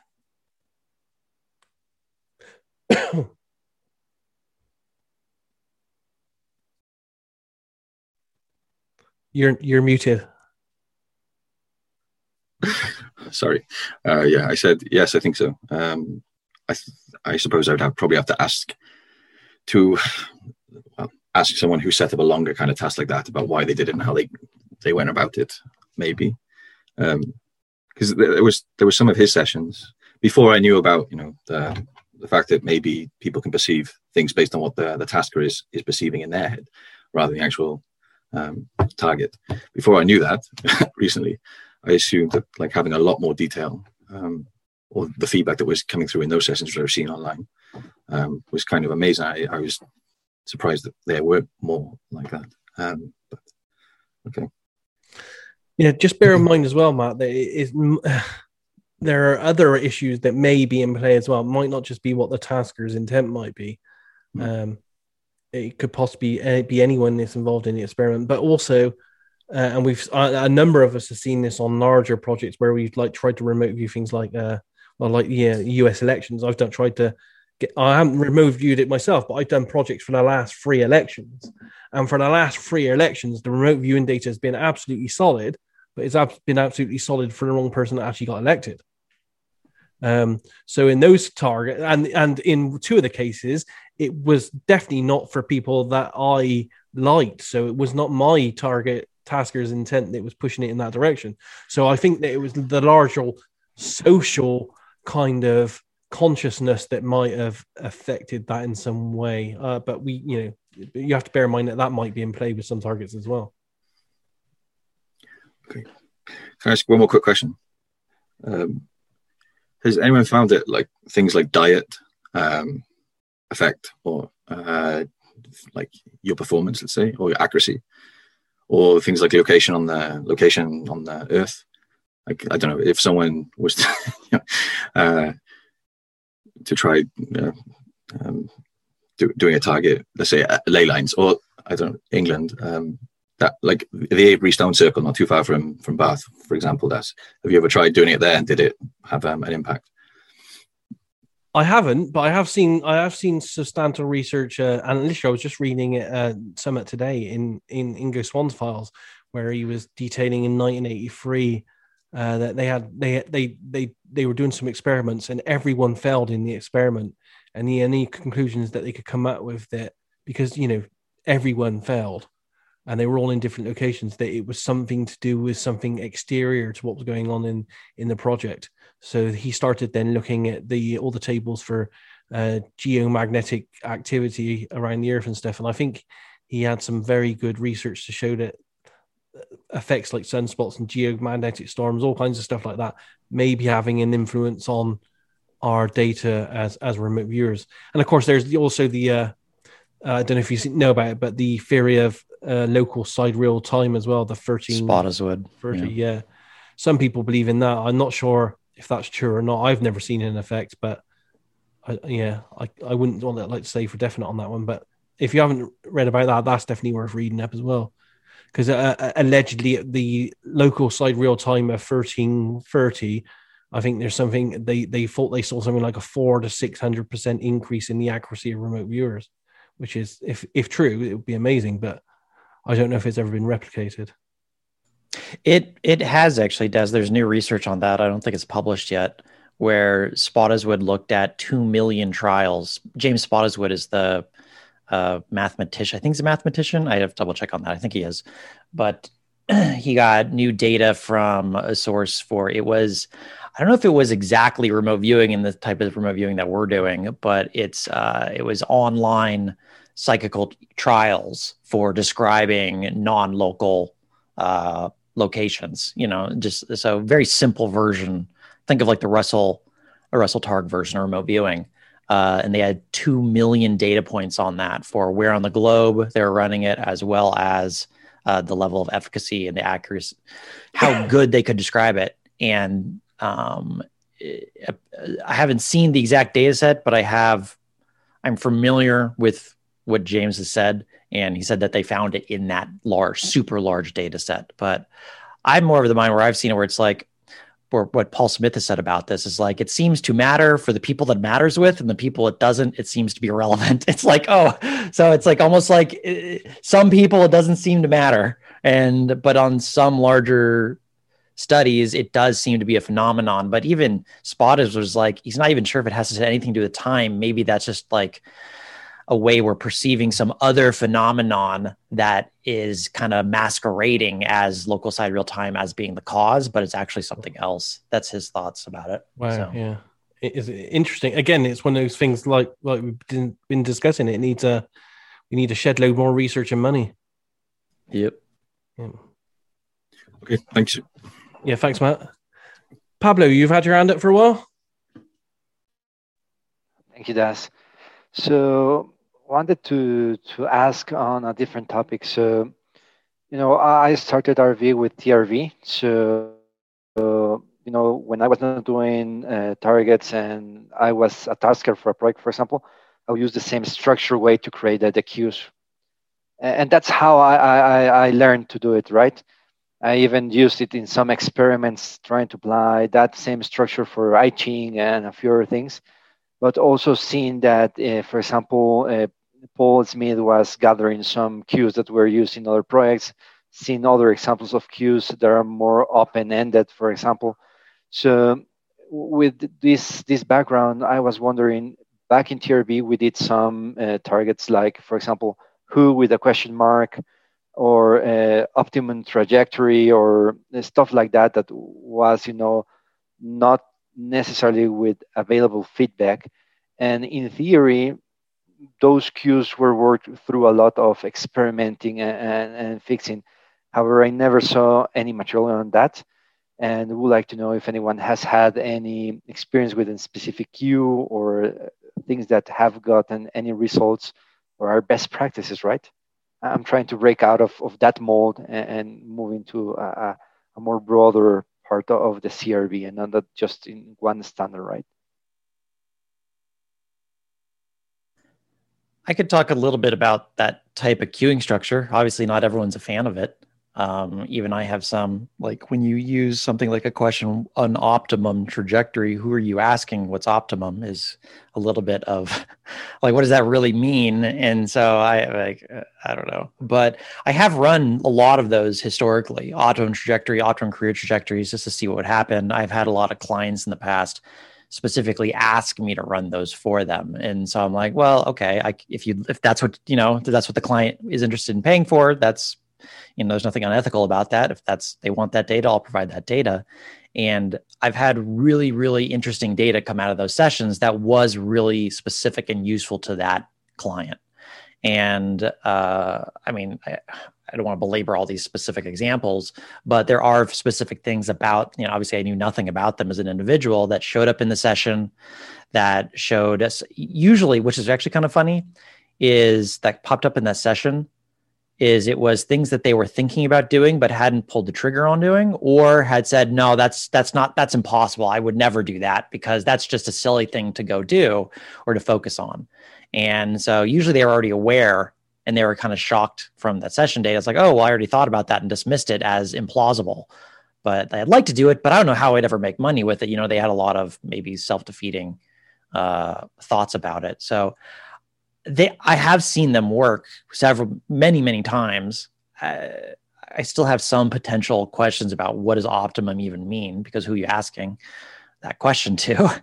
Um, and I've got a lot of feedback from clients saying you described exactly what my situation was and you gave me the missing piece of data which is what the question was well what was what would be the actual thing for them to do i don't do a lot of that work anymore but i have done a lot of that in the past and it has provided some some pretty useful information to some of my past clients that can they I acted upon. Interject. Um, can I just interject about this question about what is optimum? Just quickly, it occurs to me um, there's a type of computing called optimization, and it runs on programs that are called annealing annealing um, algorithms, and they're doing these types of algorithms on the new quantum computers because um, because the computers solve these problems really well and they're very difficult problems these optimization problems like find the face in the crowd find the best place to park traffic problems things like that where there's large amounts of data that need to be crunched quickly. So what these programs do is they optimize, they find an optimal scenario. And I think that's what the question is when you're tasking someone is you're thinking of it as if the universe is a great big quantum computer and it will respond when you ask it to optimize because that's a sort of a a mathematical principle that it seems the universe uses. So why not ask it to do that? So that would just be my interjection about why we're asking for an optimal uh, solution. You definitely could be right. Asking. You definitely could be right. I would just propose a, a slightly different I, question to this, though, is that what if what's optimum for the individual is to lose all of their money and lose their house and their home so that they can learn a really good lesson about humility in this life so that they grow as a spiritual person. What if that's what's optimum for them? And so then you run a session for an individual of here make take this action and then it leads to that because that's what's actually optimum for them. I'm not saying i've never seen that happen but i've always thought about the idea. It's like oh like who am i really asking? And is this actually what they want? Maybe highest good for them is to go through that, that pain but kind of particular bias about what somebody might or might not want or how greedy they are or whatever. It just has to do with the principle that the way the universe works is by optimizing. And so that would be a very astute and logical way to approach a tasking. So whoever thought of it probably knows this already, I'm thinking. But anyway, thanks the word seems to work in a tasking. I mean, but ultimately it's not feedbackable I'll, in the direct sense. It's only feedbackable in when a client reaches out to me a year later and said, Hey, I acted upon that data you gave me, and here's where I'm at. And uh, of the ones that have gotten back to me, I've, there's been some pretty cool stories behind that, but it's, uh, you know, it's still, it, it's a different kind of tar- target. So it's nuanced. It's interesting. I have seen good results with it, Pablo, but I'm not sure I, if anyone else has. I, I, I, question that thing about optimal. I, I don't, you know, what is optimal for me may not be optimal for you or the the client. Well, it's always in a queue. You're always specifically setting up the task for that individual. So it's like of uh, this person. Usually, use a photograph of the person what is their optimum career trajectory? Trajectory is like moving forward in time. So that's traditionally how you'd set something up like that. That does like pablo said that does come out of the trv camp of tasking methods.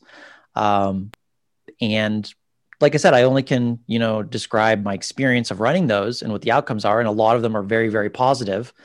There are ones where i got data and there never was really any intention on the client to really act upon it. And it makes me wonder whether or not that had an effect on the actual viewing. Maybe it did, maybe it didn't. I don't know, but uh, it does seem to render act data that is specific to the individual's life.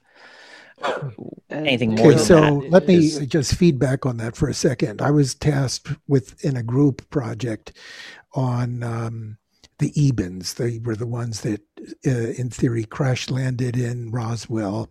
Um, and then one survived and set up a meeting and then they had this extraterrestrial um, cultural exchange program in 1965 which was partially covered in um, close encounters of the third kind at the end where the giant spaceship came and picked up 12 military people and took them off planet. And the, the tasking was written to describe them at their home world from the optimal position or and then within the years such and such. And my session went straight to roswell. So what's optimal? You know optimal for me might be close to me you know this planet you know nearby.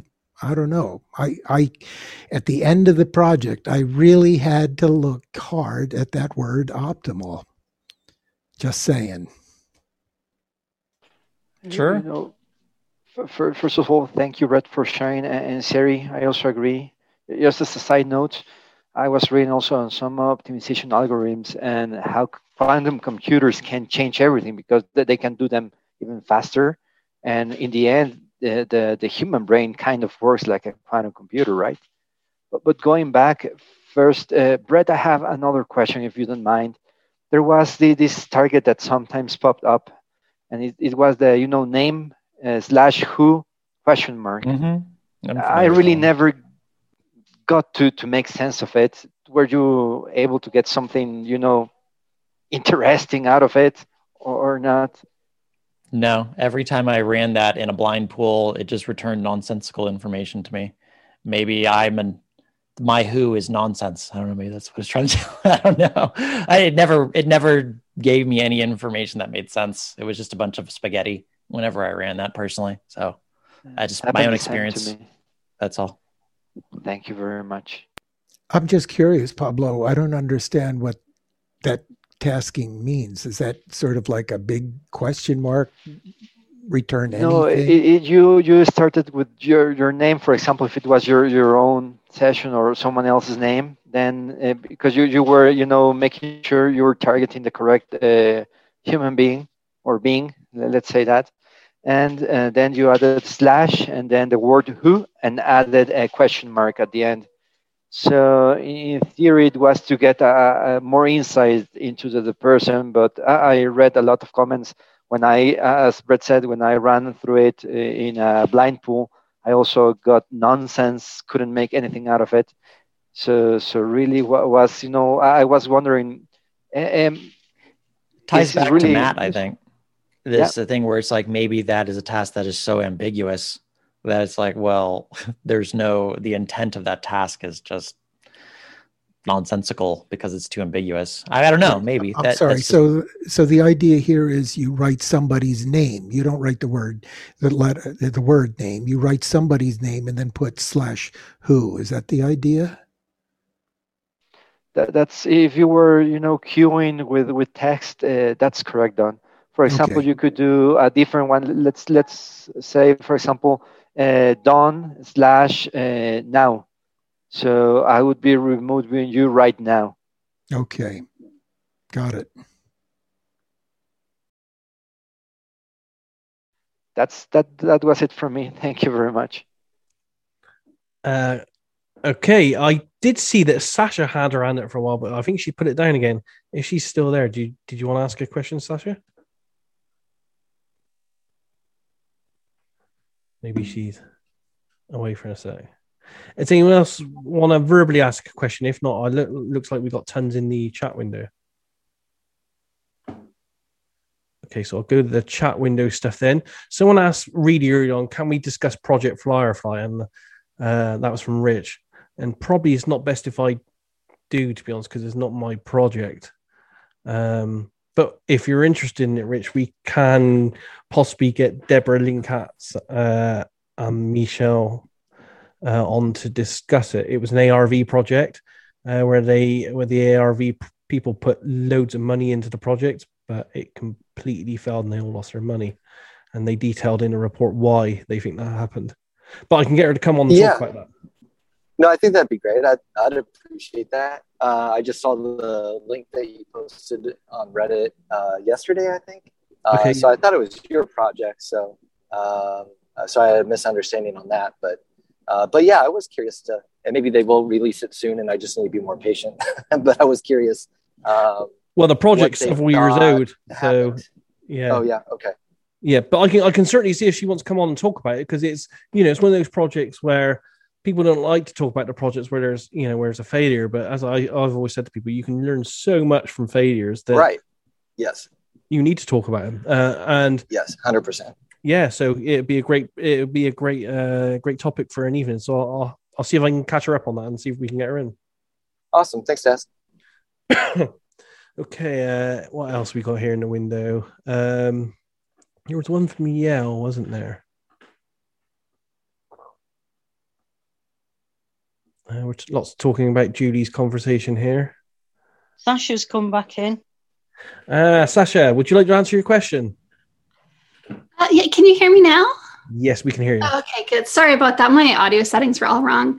Um, I just wanted to, to say something about the quantum annealing um, because that was brought up, and I thought that was interesting in relation to remote viewing. Because with quantum annealing, for quantum computers, what they're actually doing is they're giving the quantum computer problems that are too hard, too complex for us to solve um, in another way. And so the idea is that the computer is finding the lowest energy solution. And th- going through thousands of iterations every moment, um, it spits out what we believe to be the lowest energy solution. But there's no way of verifying that because the problems that we're running through or that are being run through, like I said, are too complex to verify. So we can't we can't check the answer provided against an answer that we've come up with through another means and and so we just have to trust that this is what's happening um, the problem with the quantum computers are that they are influenceable by focused human intent or attention, right? And that's what the PEAR lab showed is that we can affect random number generators. And it's the same principle that you, you could be able to affect a quantum computer that's running through this iteration process. And because it's iterating so many times per minute, let's say, um, your influence would be enormous. And so you and undetectable. And so you wouldn't actually be able to know if the system is putting out the lowest energy solution which would be the right answer or if it's putting out a random answer because it's being influenced by the intent or attention of the people that are effectively tasking the computer and I think that the parallels with remote viewing are really striking because it's in the same way we don't actually understand how remote viewing works. We don't understand the mechanism of action right?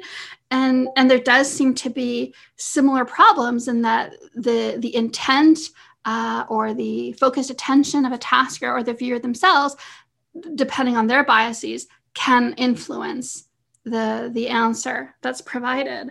And so i think that the yeah i i think that there is a there's space here to involve um, researchers who are working on quantum computing because i think that this might be a better way to bring interested parties in. And I think that we would find better answers to what's happening with remote viewing that makes it somewhat maybe less reliable or less robust because it's influenceable um, by biases. Um, the difference would be that computers don't actually have an awareness of meaning, right? They can only process information. So, so I think that's where remote viewing might be better able to solve those kinds of complex problems than a quantum computer because our we do have a sense of meaning. So a quantum computer can you can say this is the goal but it might come up with a nonsense way of reaching that goal that doesn't actually give us um, something useful right? So like computer games that are are set to learn right? When computers are uh, when they're trying to program computers to learn artificial intelligence. So if you you give it the goal to score as many points possible thinking that that will make the game find a better way of playing the game to win. Sometimes the computers go off on tangents and they end up doing nonsense uh, gameplay to accrue more points in a way that yeah okay you win because you have the most points but the the the actions that you're doing in the game are nonsense nonsensical. So i'm just wondering if anyone else has kind of thought about this or if there's anyone who is doing research in computing because i think that there there should be a way of bringing these two fields together and getting some really interesting insights. I can share something Sasha there some years let me, ago let me just say about the quantum computer. There's an open source um, uh, access to one of the quantum computers, the D-Wave, and you can buy time to test out um, algorithms that you write on it. And there are um, um, some of these guys are coming up with error correction protocols, and so they can actually check for errors as the programs are computing. And there's a lot of advances being made on the D-Wave open source. Um, I don't know what you call it. Um, they have a website where you can go and register and, and buy time on the quantum computer, and you can the, write programs the for kit it. from IBM. It's not from IBM. It's um, it's called the D Wave Um, and uh, I think it's actually the D Wave Company, which is based in Burnaby, British Columbia. Yes. And they have, uh, well, they've sold a couple of models. They sold one to um, Lockheed Martin, and they sold one to a California university, I think Stanford, and I think Google has one as well. but, but I actually, uh, I actually approached D Wave because um, I was living in Burnaby um, about this project, and they basically said, "Look, we're so busy looking for money just to keep our own operation running that we don't have money to spend on these kinds of experiments." And then I approached the University of Edinburgh because they have a, a PhD in parapsychology, and they have a unit there, the Koestler unit, that does experiments in things like telepathy and uh, and psi abilities. And they respond. Well, I don't know when you approach the D-Wave people, but they do have this website, and they're you know all the time people are working on it and they're interacting with it and with the D-Wave people, um, experimenting and writing programs. I think Volkswagen has written a traffic program on it and advertising people, of course, have flocked into it like crazy, which is interesting. So um, maybe you approached them at a stage where they weren't in this part of the development, but now I think things have changed and there's a lot of advances being made, especially with error correction, because you're right, it wasn't possible to monitor as the uh, programs were computing, and that's been a real focus.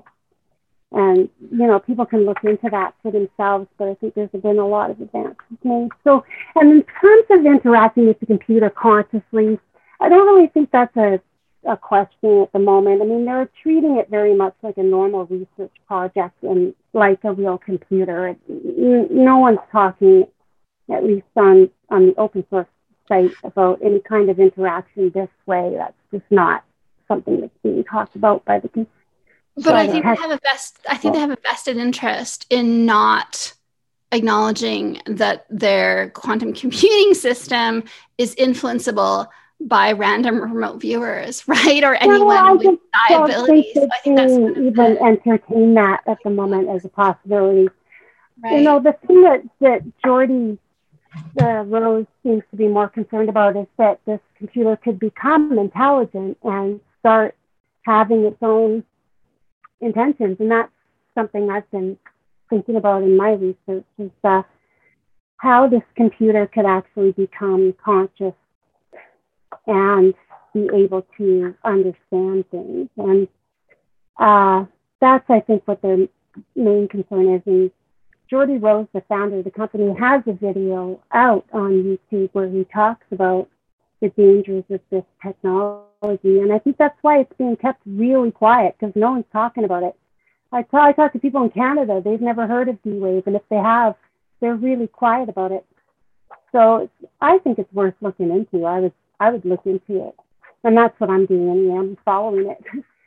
so Sasha, what we did back in 2009, the, the School of Electronics Engineering and, and the School of Applied Mathematics, we started a similar project just to check it out, right? Because there were some papers, uh, mathemati- mathematical papers stating that a powerful enough computer could, you know, break into the, the actual consciousness. And, you know, there were a lot of discussions regarding, you know, distributed uh, computing systems and so on, quantum computers, which were not as developed as now. However, the, the, the, the, the research was not funded, right? It was free time from, from the students ended up in a really interesting discussion that, in fact, ended up being the, the, the, the dead zone for it.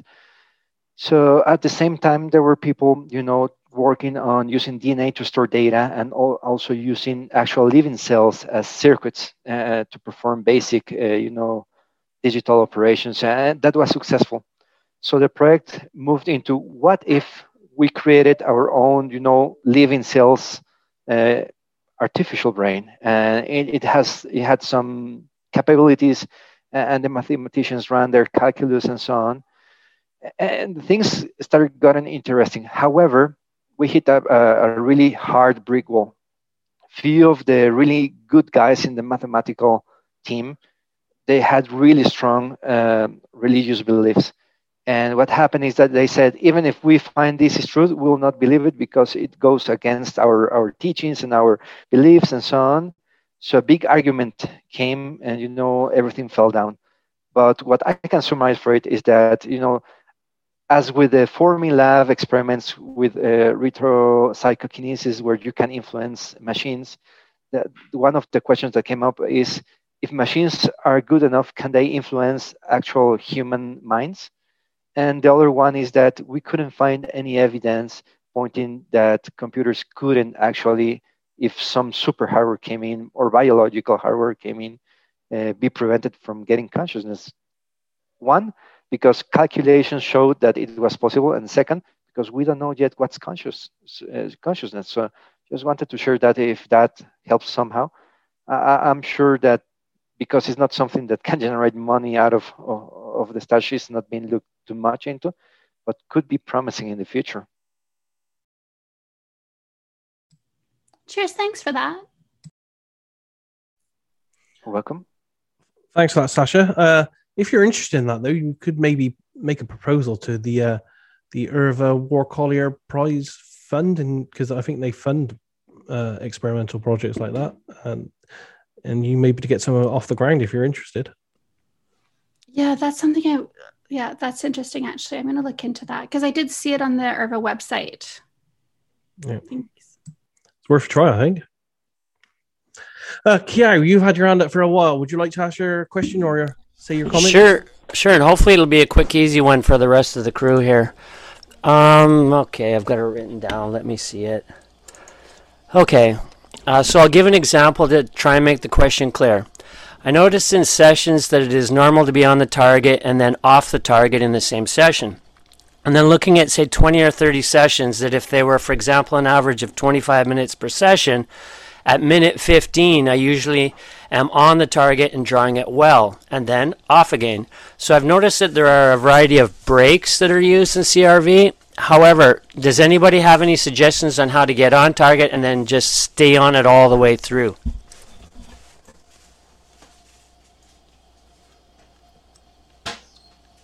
Anyone want to answer that one?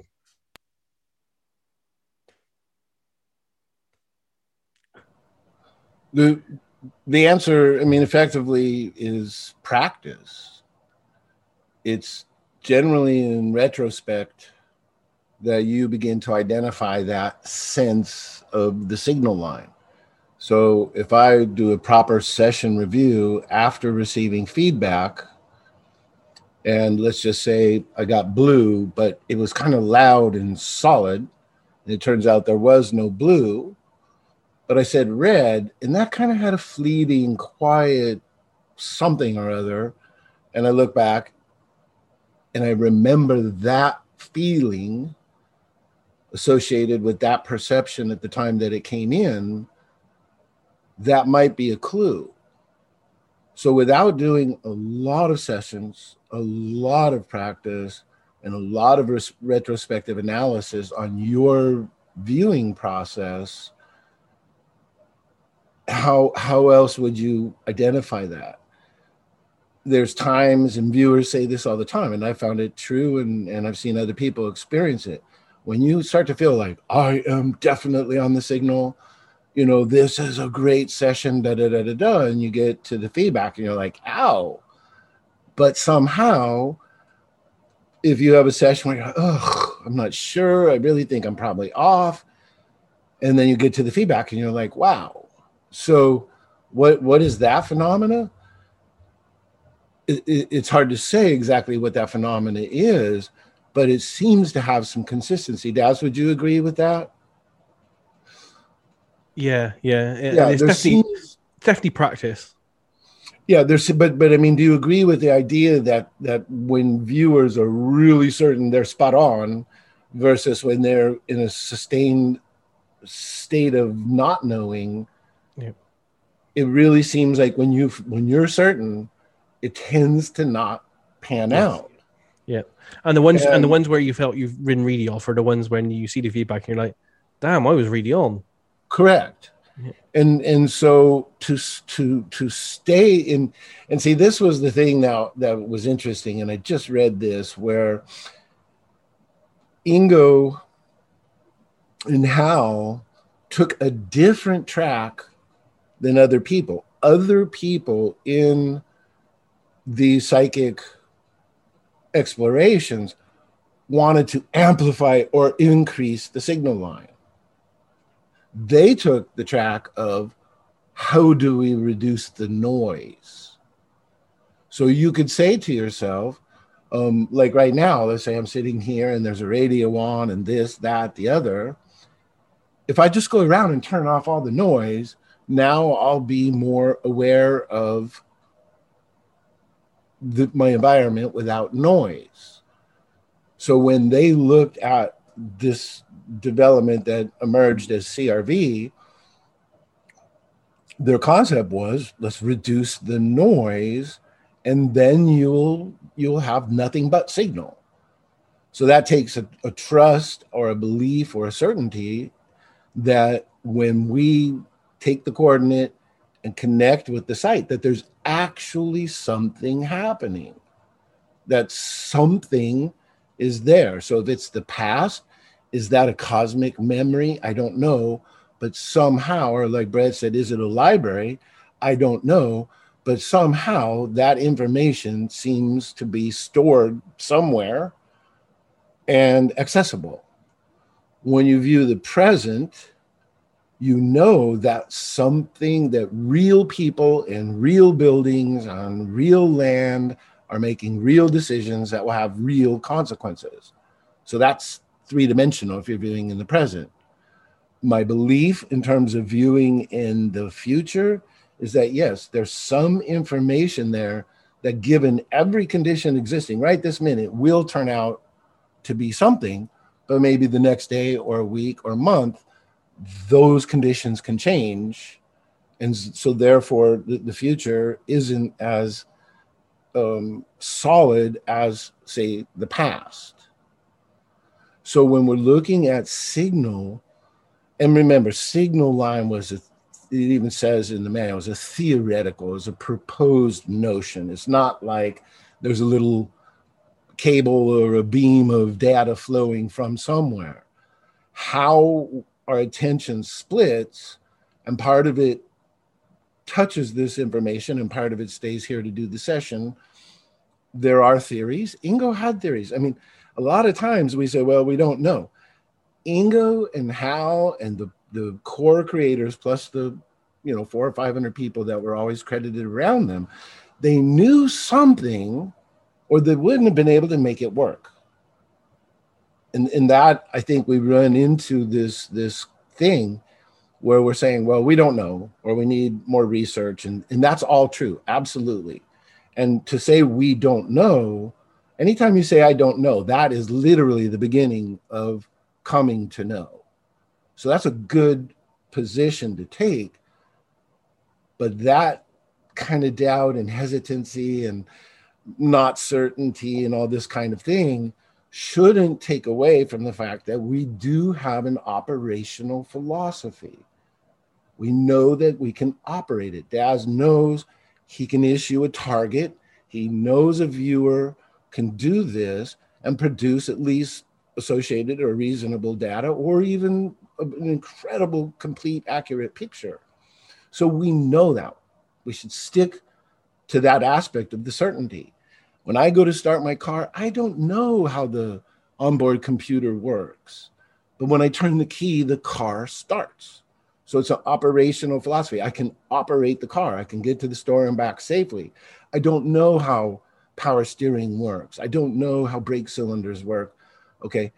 But i can do it. I can operate it. I can do certain things at certain times that bring a desirable outcome in the end.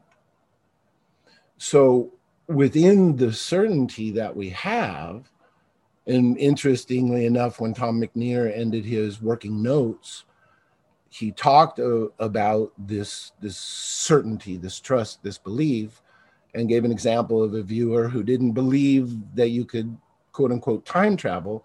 Therefore, their viewing wasn't very effective in that regard. So there's something about certainty and and and owning what we do know. We do know that this does work, What we don't know is how the onboard computer works or how, you know, we don't know how the whole system of roads was developed and every detail that went into paving and all this other stuff. But we can get in the car, we can start it, we can get on that road, we can get to our destination, we can get back, and we can shut the car off. So, the the trick to me if i'm reading the research correctly is to follow the protocols to reduce the noise because when the noise is gone what's left the signal line if we try to amplify if you could and i can't imagine how if we try to amplify the signal line um, why would we do that and then leave the noise and the racket going on? And so, at least in the the out of the box CRV, and even you know certain of the the derivatives, the beauty of that structure is there's a place for everything. There's a place for memory. There's a place for imagination. There's a place, like you said, to take the breaks. There's a place for everything.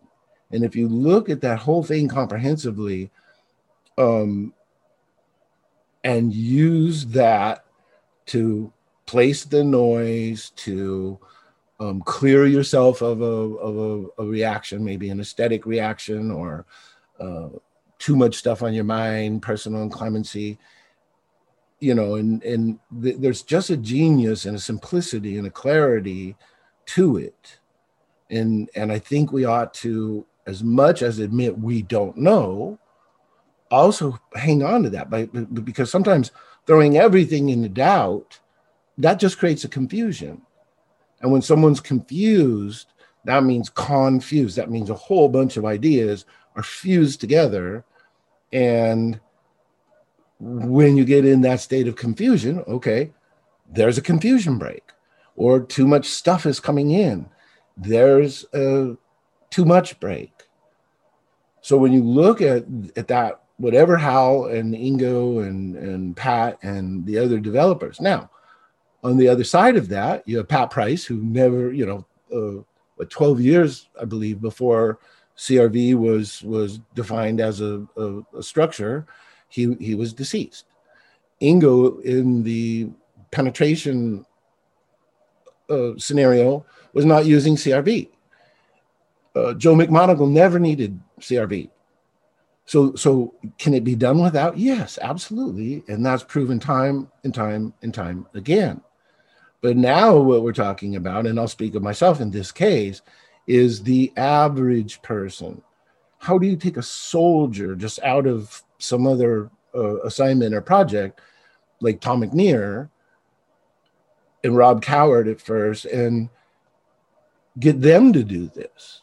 they they may not have even been seeking out psi or consciousness related matters so when you're looking at the structure yes it applies to a certain crowd and and so for myself yeah i'd had some psychic things and some interesting perceptions this that the other but until i found this trainable repeatable and verifiable process my personal psychic development didn't emerge so yeah, there's people that don't need CRV. Crystal clear, I get it.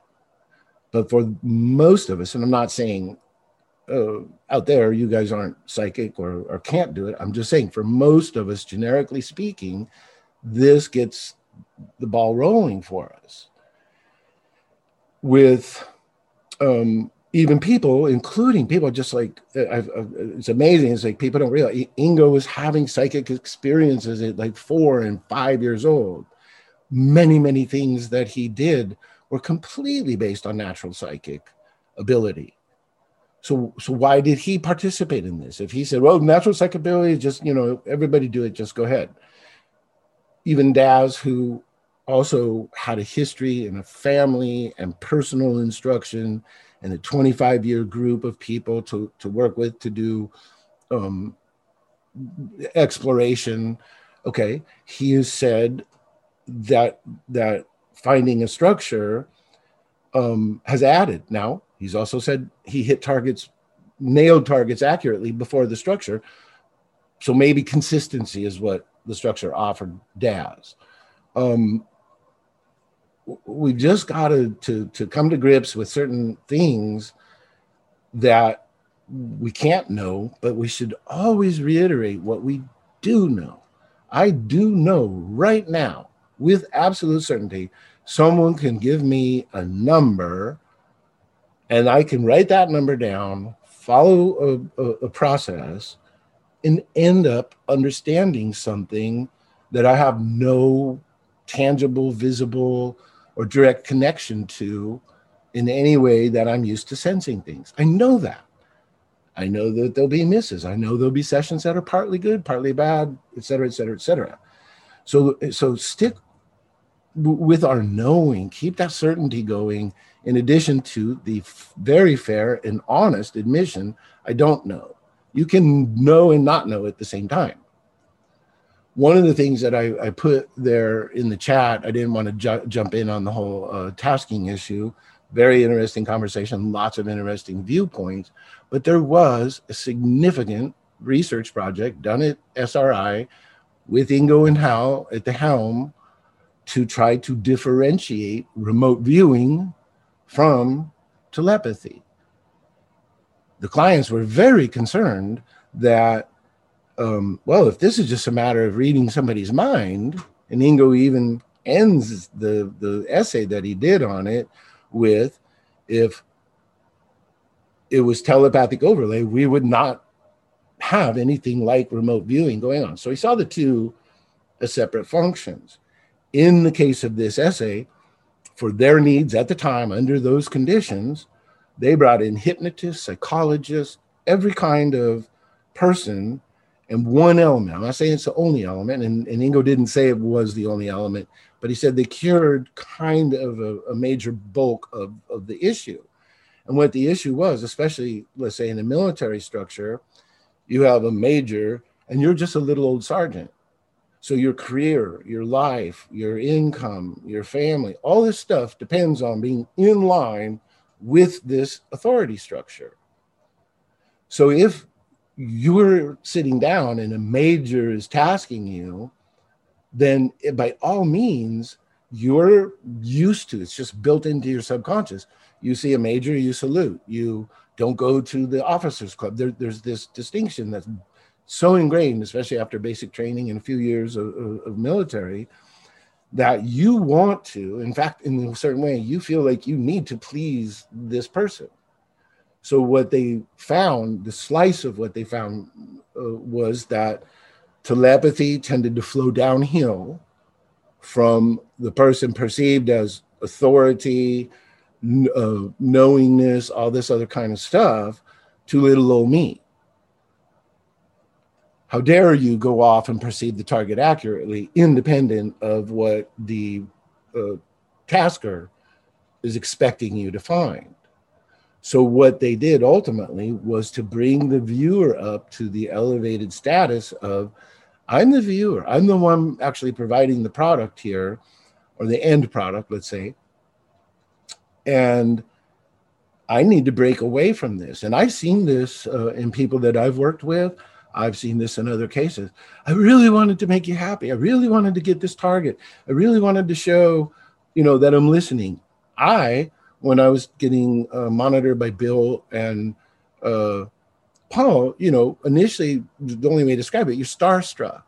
Okay, here's these two people that are elevated in history that you have respect for. And I remember doing sessions with the intent to please them. So it happens to all of us. So if somehow we can find that relationship to ourselves that isn't trying to please the the tasker, project monitor, client, protocol or uh, chain command, and just do your thing with the deep, deep desire to answer the question that needs to be answered specifically. On the other hand, if you want to, for your own reasons, or if a client wants to, give you more of an open ended idea. Okay, there's this general thing, what's going on there? And then you find two or three things, and then you get retasked on a specific one. Um, then you've got your other teammates. Let's say there are six viewers working on it. Like that story I love, the blind man in the elephant. One viewer might inspect the tail. One viewer might inspect the trunk. One viewer might inspect the ears. One, you know, and when that's put together as a team with synergy, a group of people uh, working together with the same goal in mind, then an analyst can step back and put the elephant together. So, in line with with the conversation today, I believe there is a way to to at least step aside from certain aspects of, of what we call telepathic overlay. I'm not saying I understand all of it. The essay that Ingo wrote that I put a link to is is is very good and very thorough and explains a lot of it. Sometimes I get frustrated because there's on that BioMind website that his estate has archived for us on his new website has 1,372 pages of Ingo's speculations, thoughts, feelings, remote viewing history, things that we don't know about that need to be researched, things that we have researched, and you know at least certain partial or possible answers.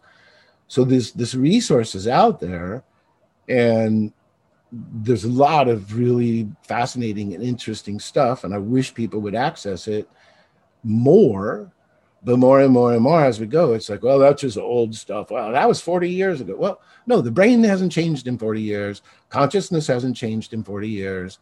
And there's just certain functions, you know, even the human body. Okay, we're still humans. We, we you know, I haven't, I'm not evolved differently than somebody 40 years ago.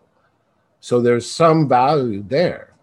Now, how, how other people evolve it? Well, there'll be some major scientific discovery that controverts half of what I've said and believed? Possibly. So then I'll read it, I'll update it, I'll put it in a new context, and I'll move forward. So I did withhold myself to one tirade today, so I'll consider that a success. And hopefully that responded a little bit to your question as well, Kiao.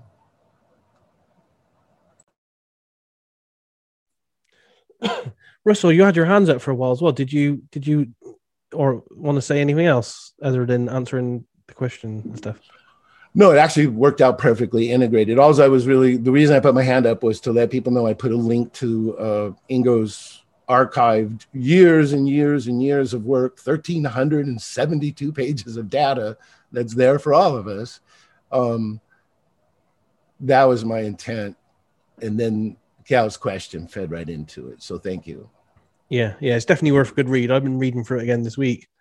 Not only that, Russell, I got some new information I'll be sharing with you very soon, where I found a document from 1983 where Ingo does state and describe nine stages of CRV.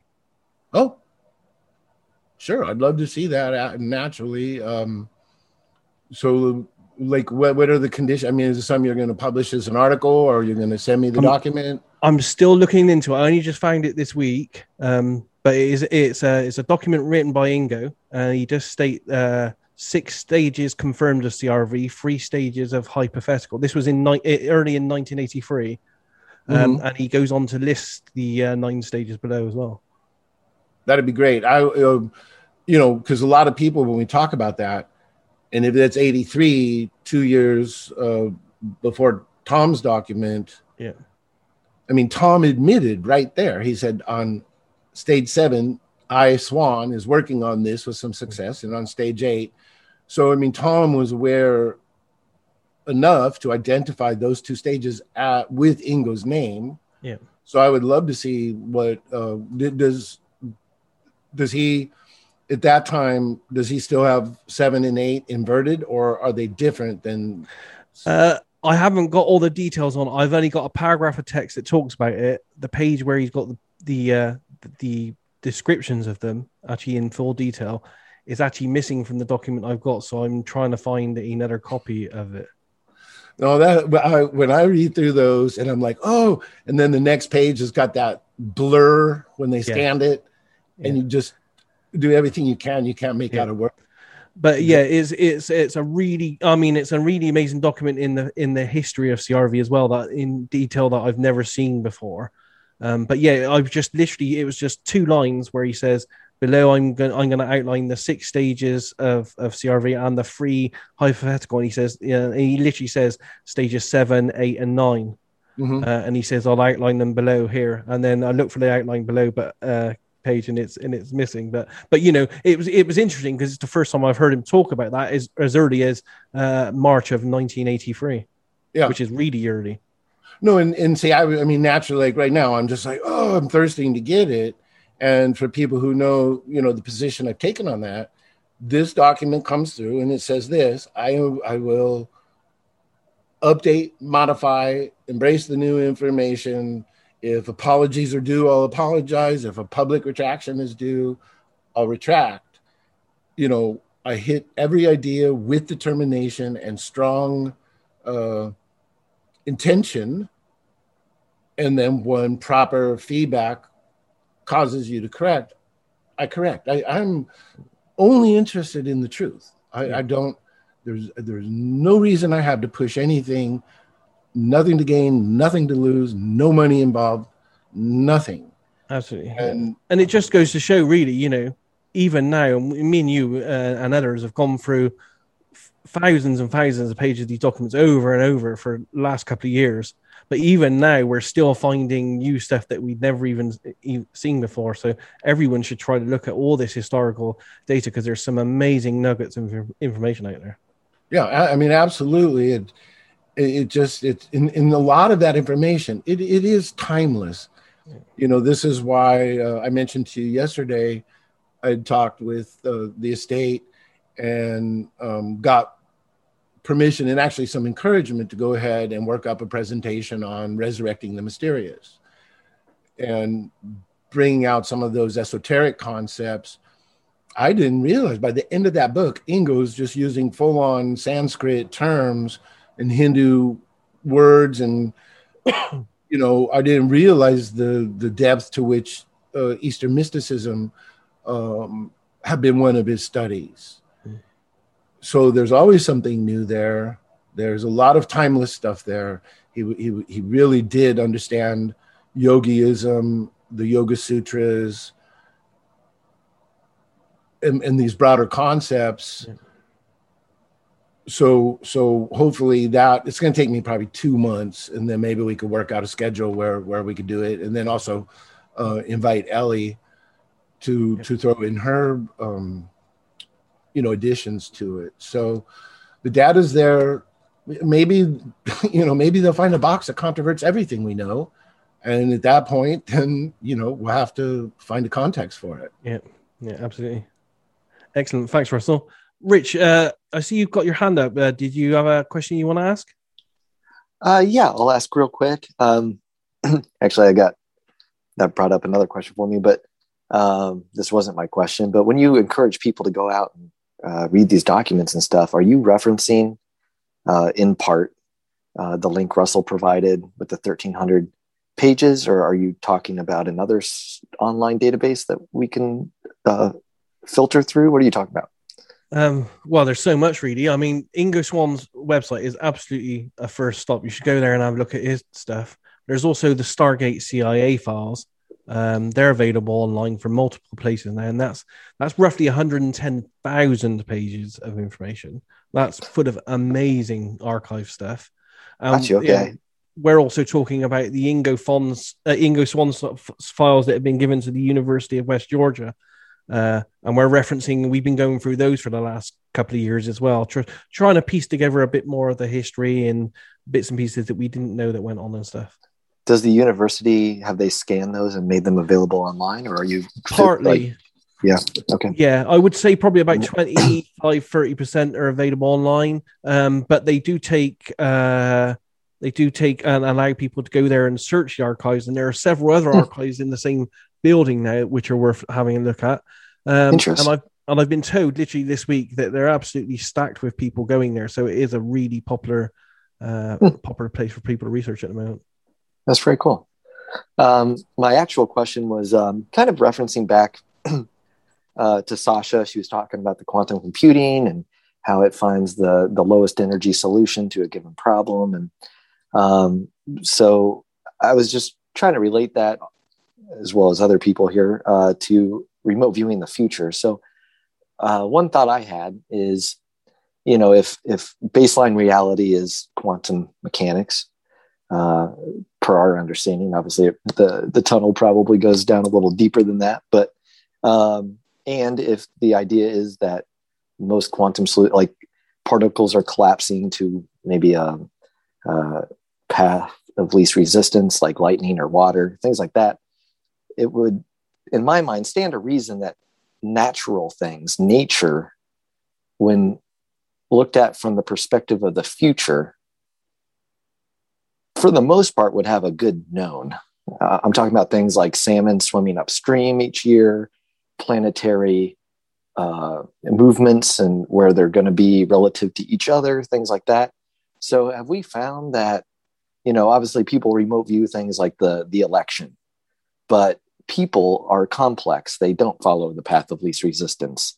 Um, they're more random, it seems, than natural things. So, is it easier to view things in the future that pertain to nature or the natural world versus a human construct like an election or what somebody's going to be doing?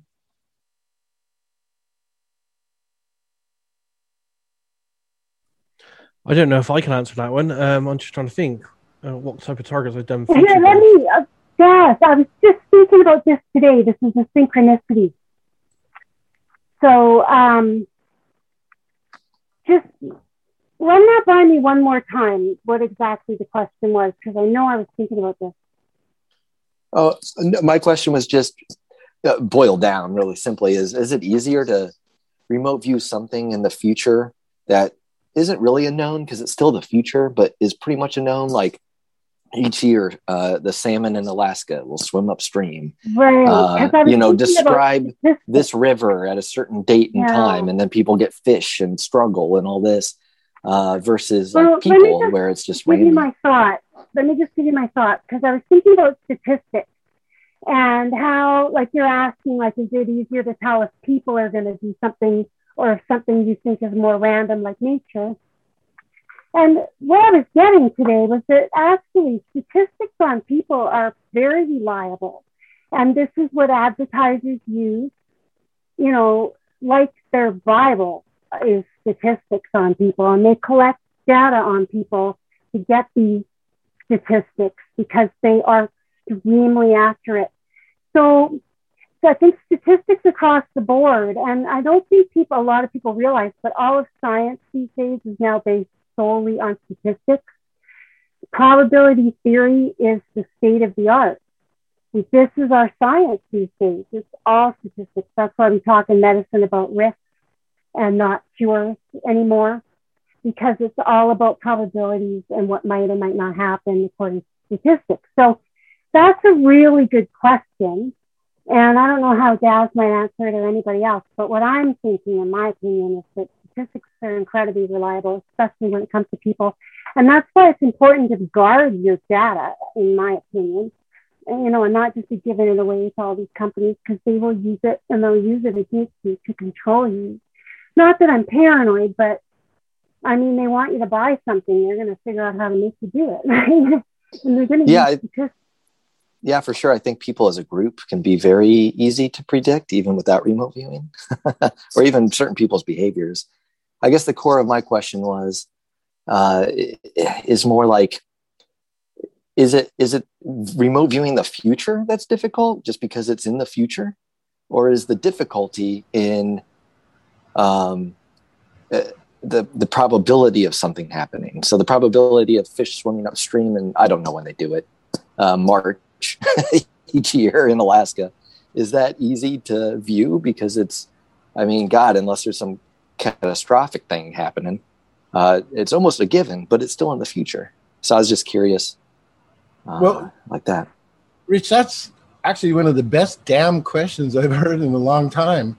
Um, I can see Daz go off into pondering I, I would have to say, theoretically, with absolutely no proof or direct knowledge of the matter, since our biosystem operates more on instinct than choice, so in that sense, you could say there's some automaticity. Um, mm-hmm. and that it,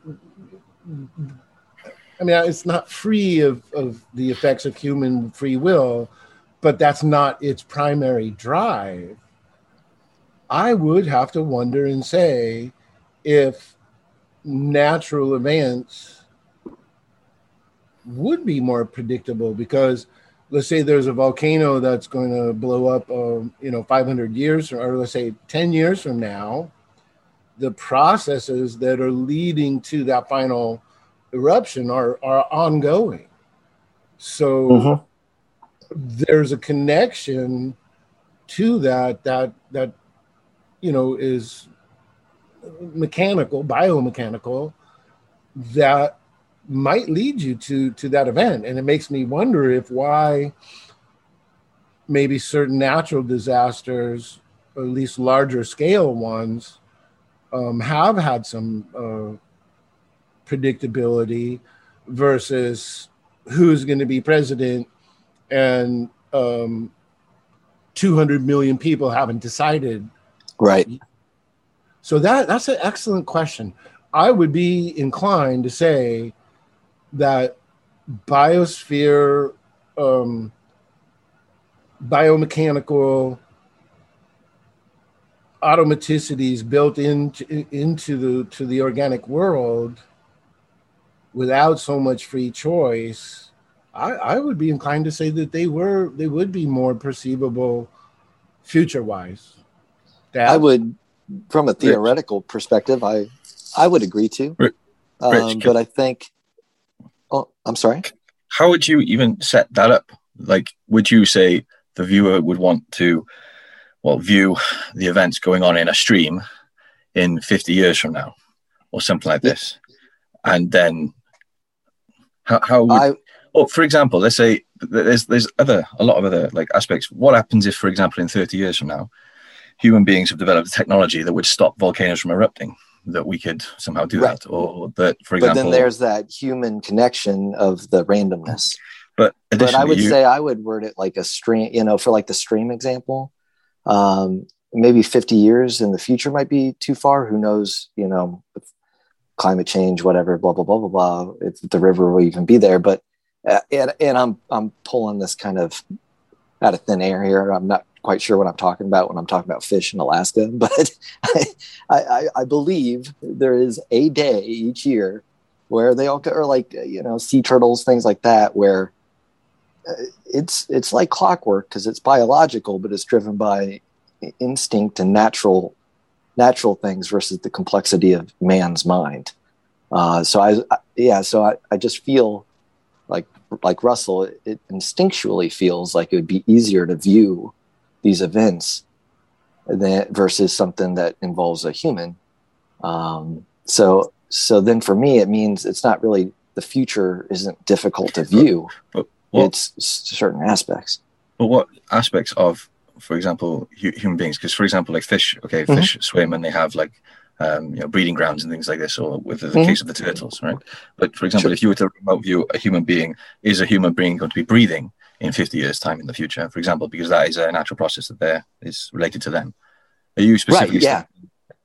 Well, I, mean, in, in I think one, I think the base case, like, yeah, if if everything is about quantum Matt, even though this idea is brand new to me and, and I'm just going on a hunch, when you ask a tasking question, if I were just to spontaneously say, so let's say Rich is interested in such and such a river, Okay, I would I would actually task it as a geographical coordinate with no river name, no uh, other specificity except for the date, and say describe the conditions at this location on, you know, March twelfth, twenty thirty seven. So just just the just the geographical coordinate. Because what if the name of the river changed? What if the river dried up? What if somebody dammed it? So if you say review the river at this location, no. So just give a specific geographical coordinate and say describe the conditions at this location at a specific date. To me, that would be a, a, a direct path. And I think to your point too, Matt, and I'm sorry if I cut you off. I think maybe our um, uh, audio is a little off, or maybe I was just being rude. Um, but um, uh, you know, like somebody breathing. I think uh, it, I don't even know if it's my theory or, but just the idea. Like I would think that would fall in line with the same aspect of, um, you know, if fish are going to return um, uh, to a certain spot each year. Now, maybe 50 years is too far in the future because, again, that brings into a bunch of complexity from other people. Is somebody going to make the wrong left turn and run into the, the guy and he's not breathing in 50 years because he's dead? Um, uh, so I, I, don't know. I just feel like it's more probability than it is future, but maybe it's all intertwined and I'm trying to separate it, but it's not. I think um, Joe. McG- uh, firstly, you didn't interrupt me, so uh, I think I did uh, it to you actually. Um, uh, but Joe McMoneagle did a, a, talk where he was talking about time and his belief on it, about specifically about the ideas of quantum mechanics and probability. And he sort of said that rather than the idea that there's you know infinite timelines happening at um, and in, well infinite timelines happening all simultaneously, that no, it yeah it works in the way that time collapses into one based on probability, and that's his kind of belief. And then of course he's you know there's he's written books on future predictions and things like this, which necessarily haven't all necessarily come true. But yeah, I think it would all be based on probability. But yeah. I'm I'm still totally new, so I'm I'm probably speaking way out of line. well, Matt, no. First of all, we're all new, real, really, in, in terms of the full spectrum of awareness, consciousness, and all that. So 24 years or 24 minutes, there might not be that much difference. Um, and I don't think you're way off. I, I, don't, and I don't know where your underlying belief is on um, materialism versus spiritualism with some sort of free will.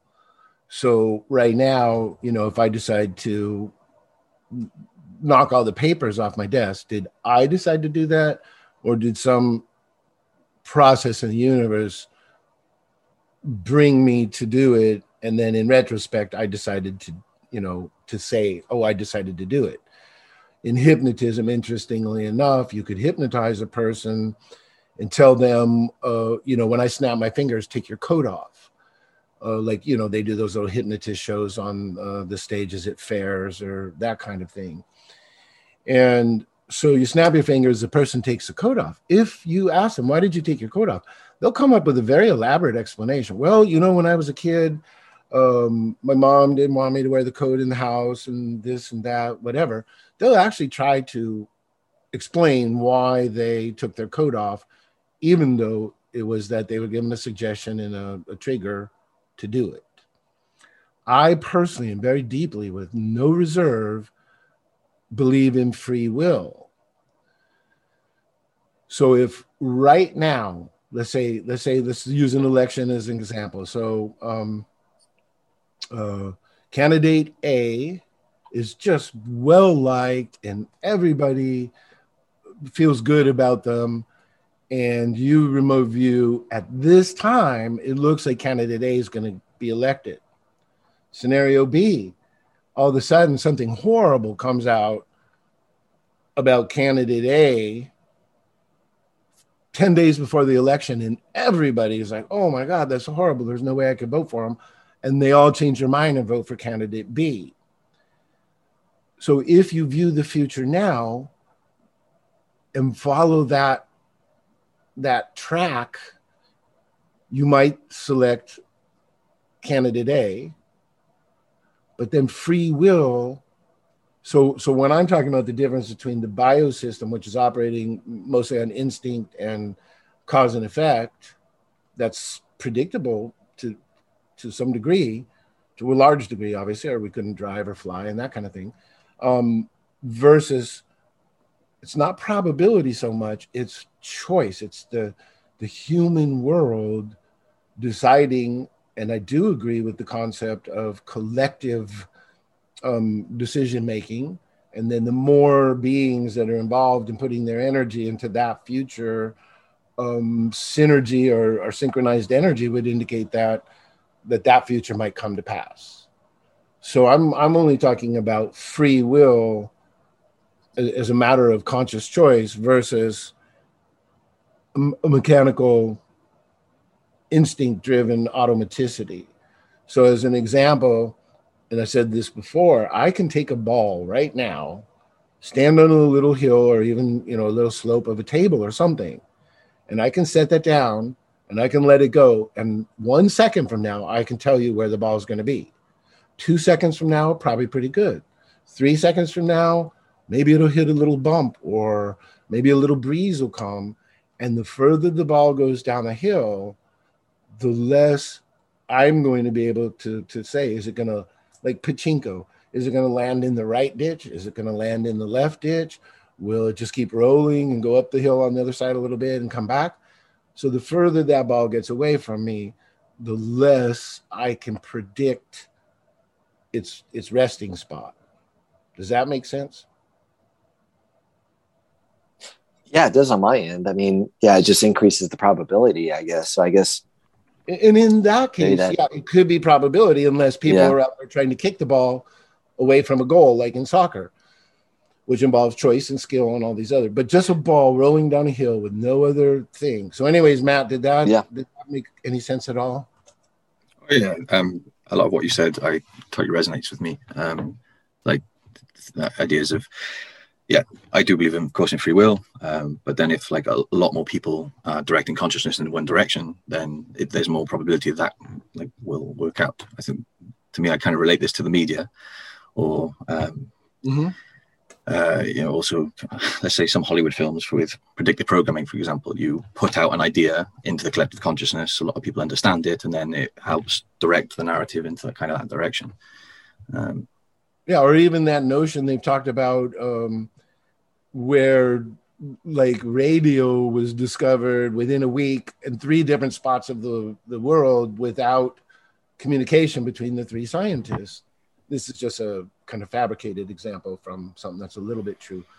So maybe so how did that idea float around you know? So is there is there just a good idea pool and three people happen to tune into a particular invention or a particular concept within a week of each other completely separated from each other by physical communication you know that kind of thing i find interesting. So i definitely believe there's a uh,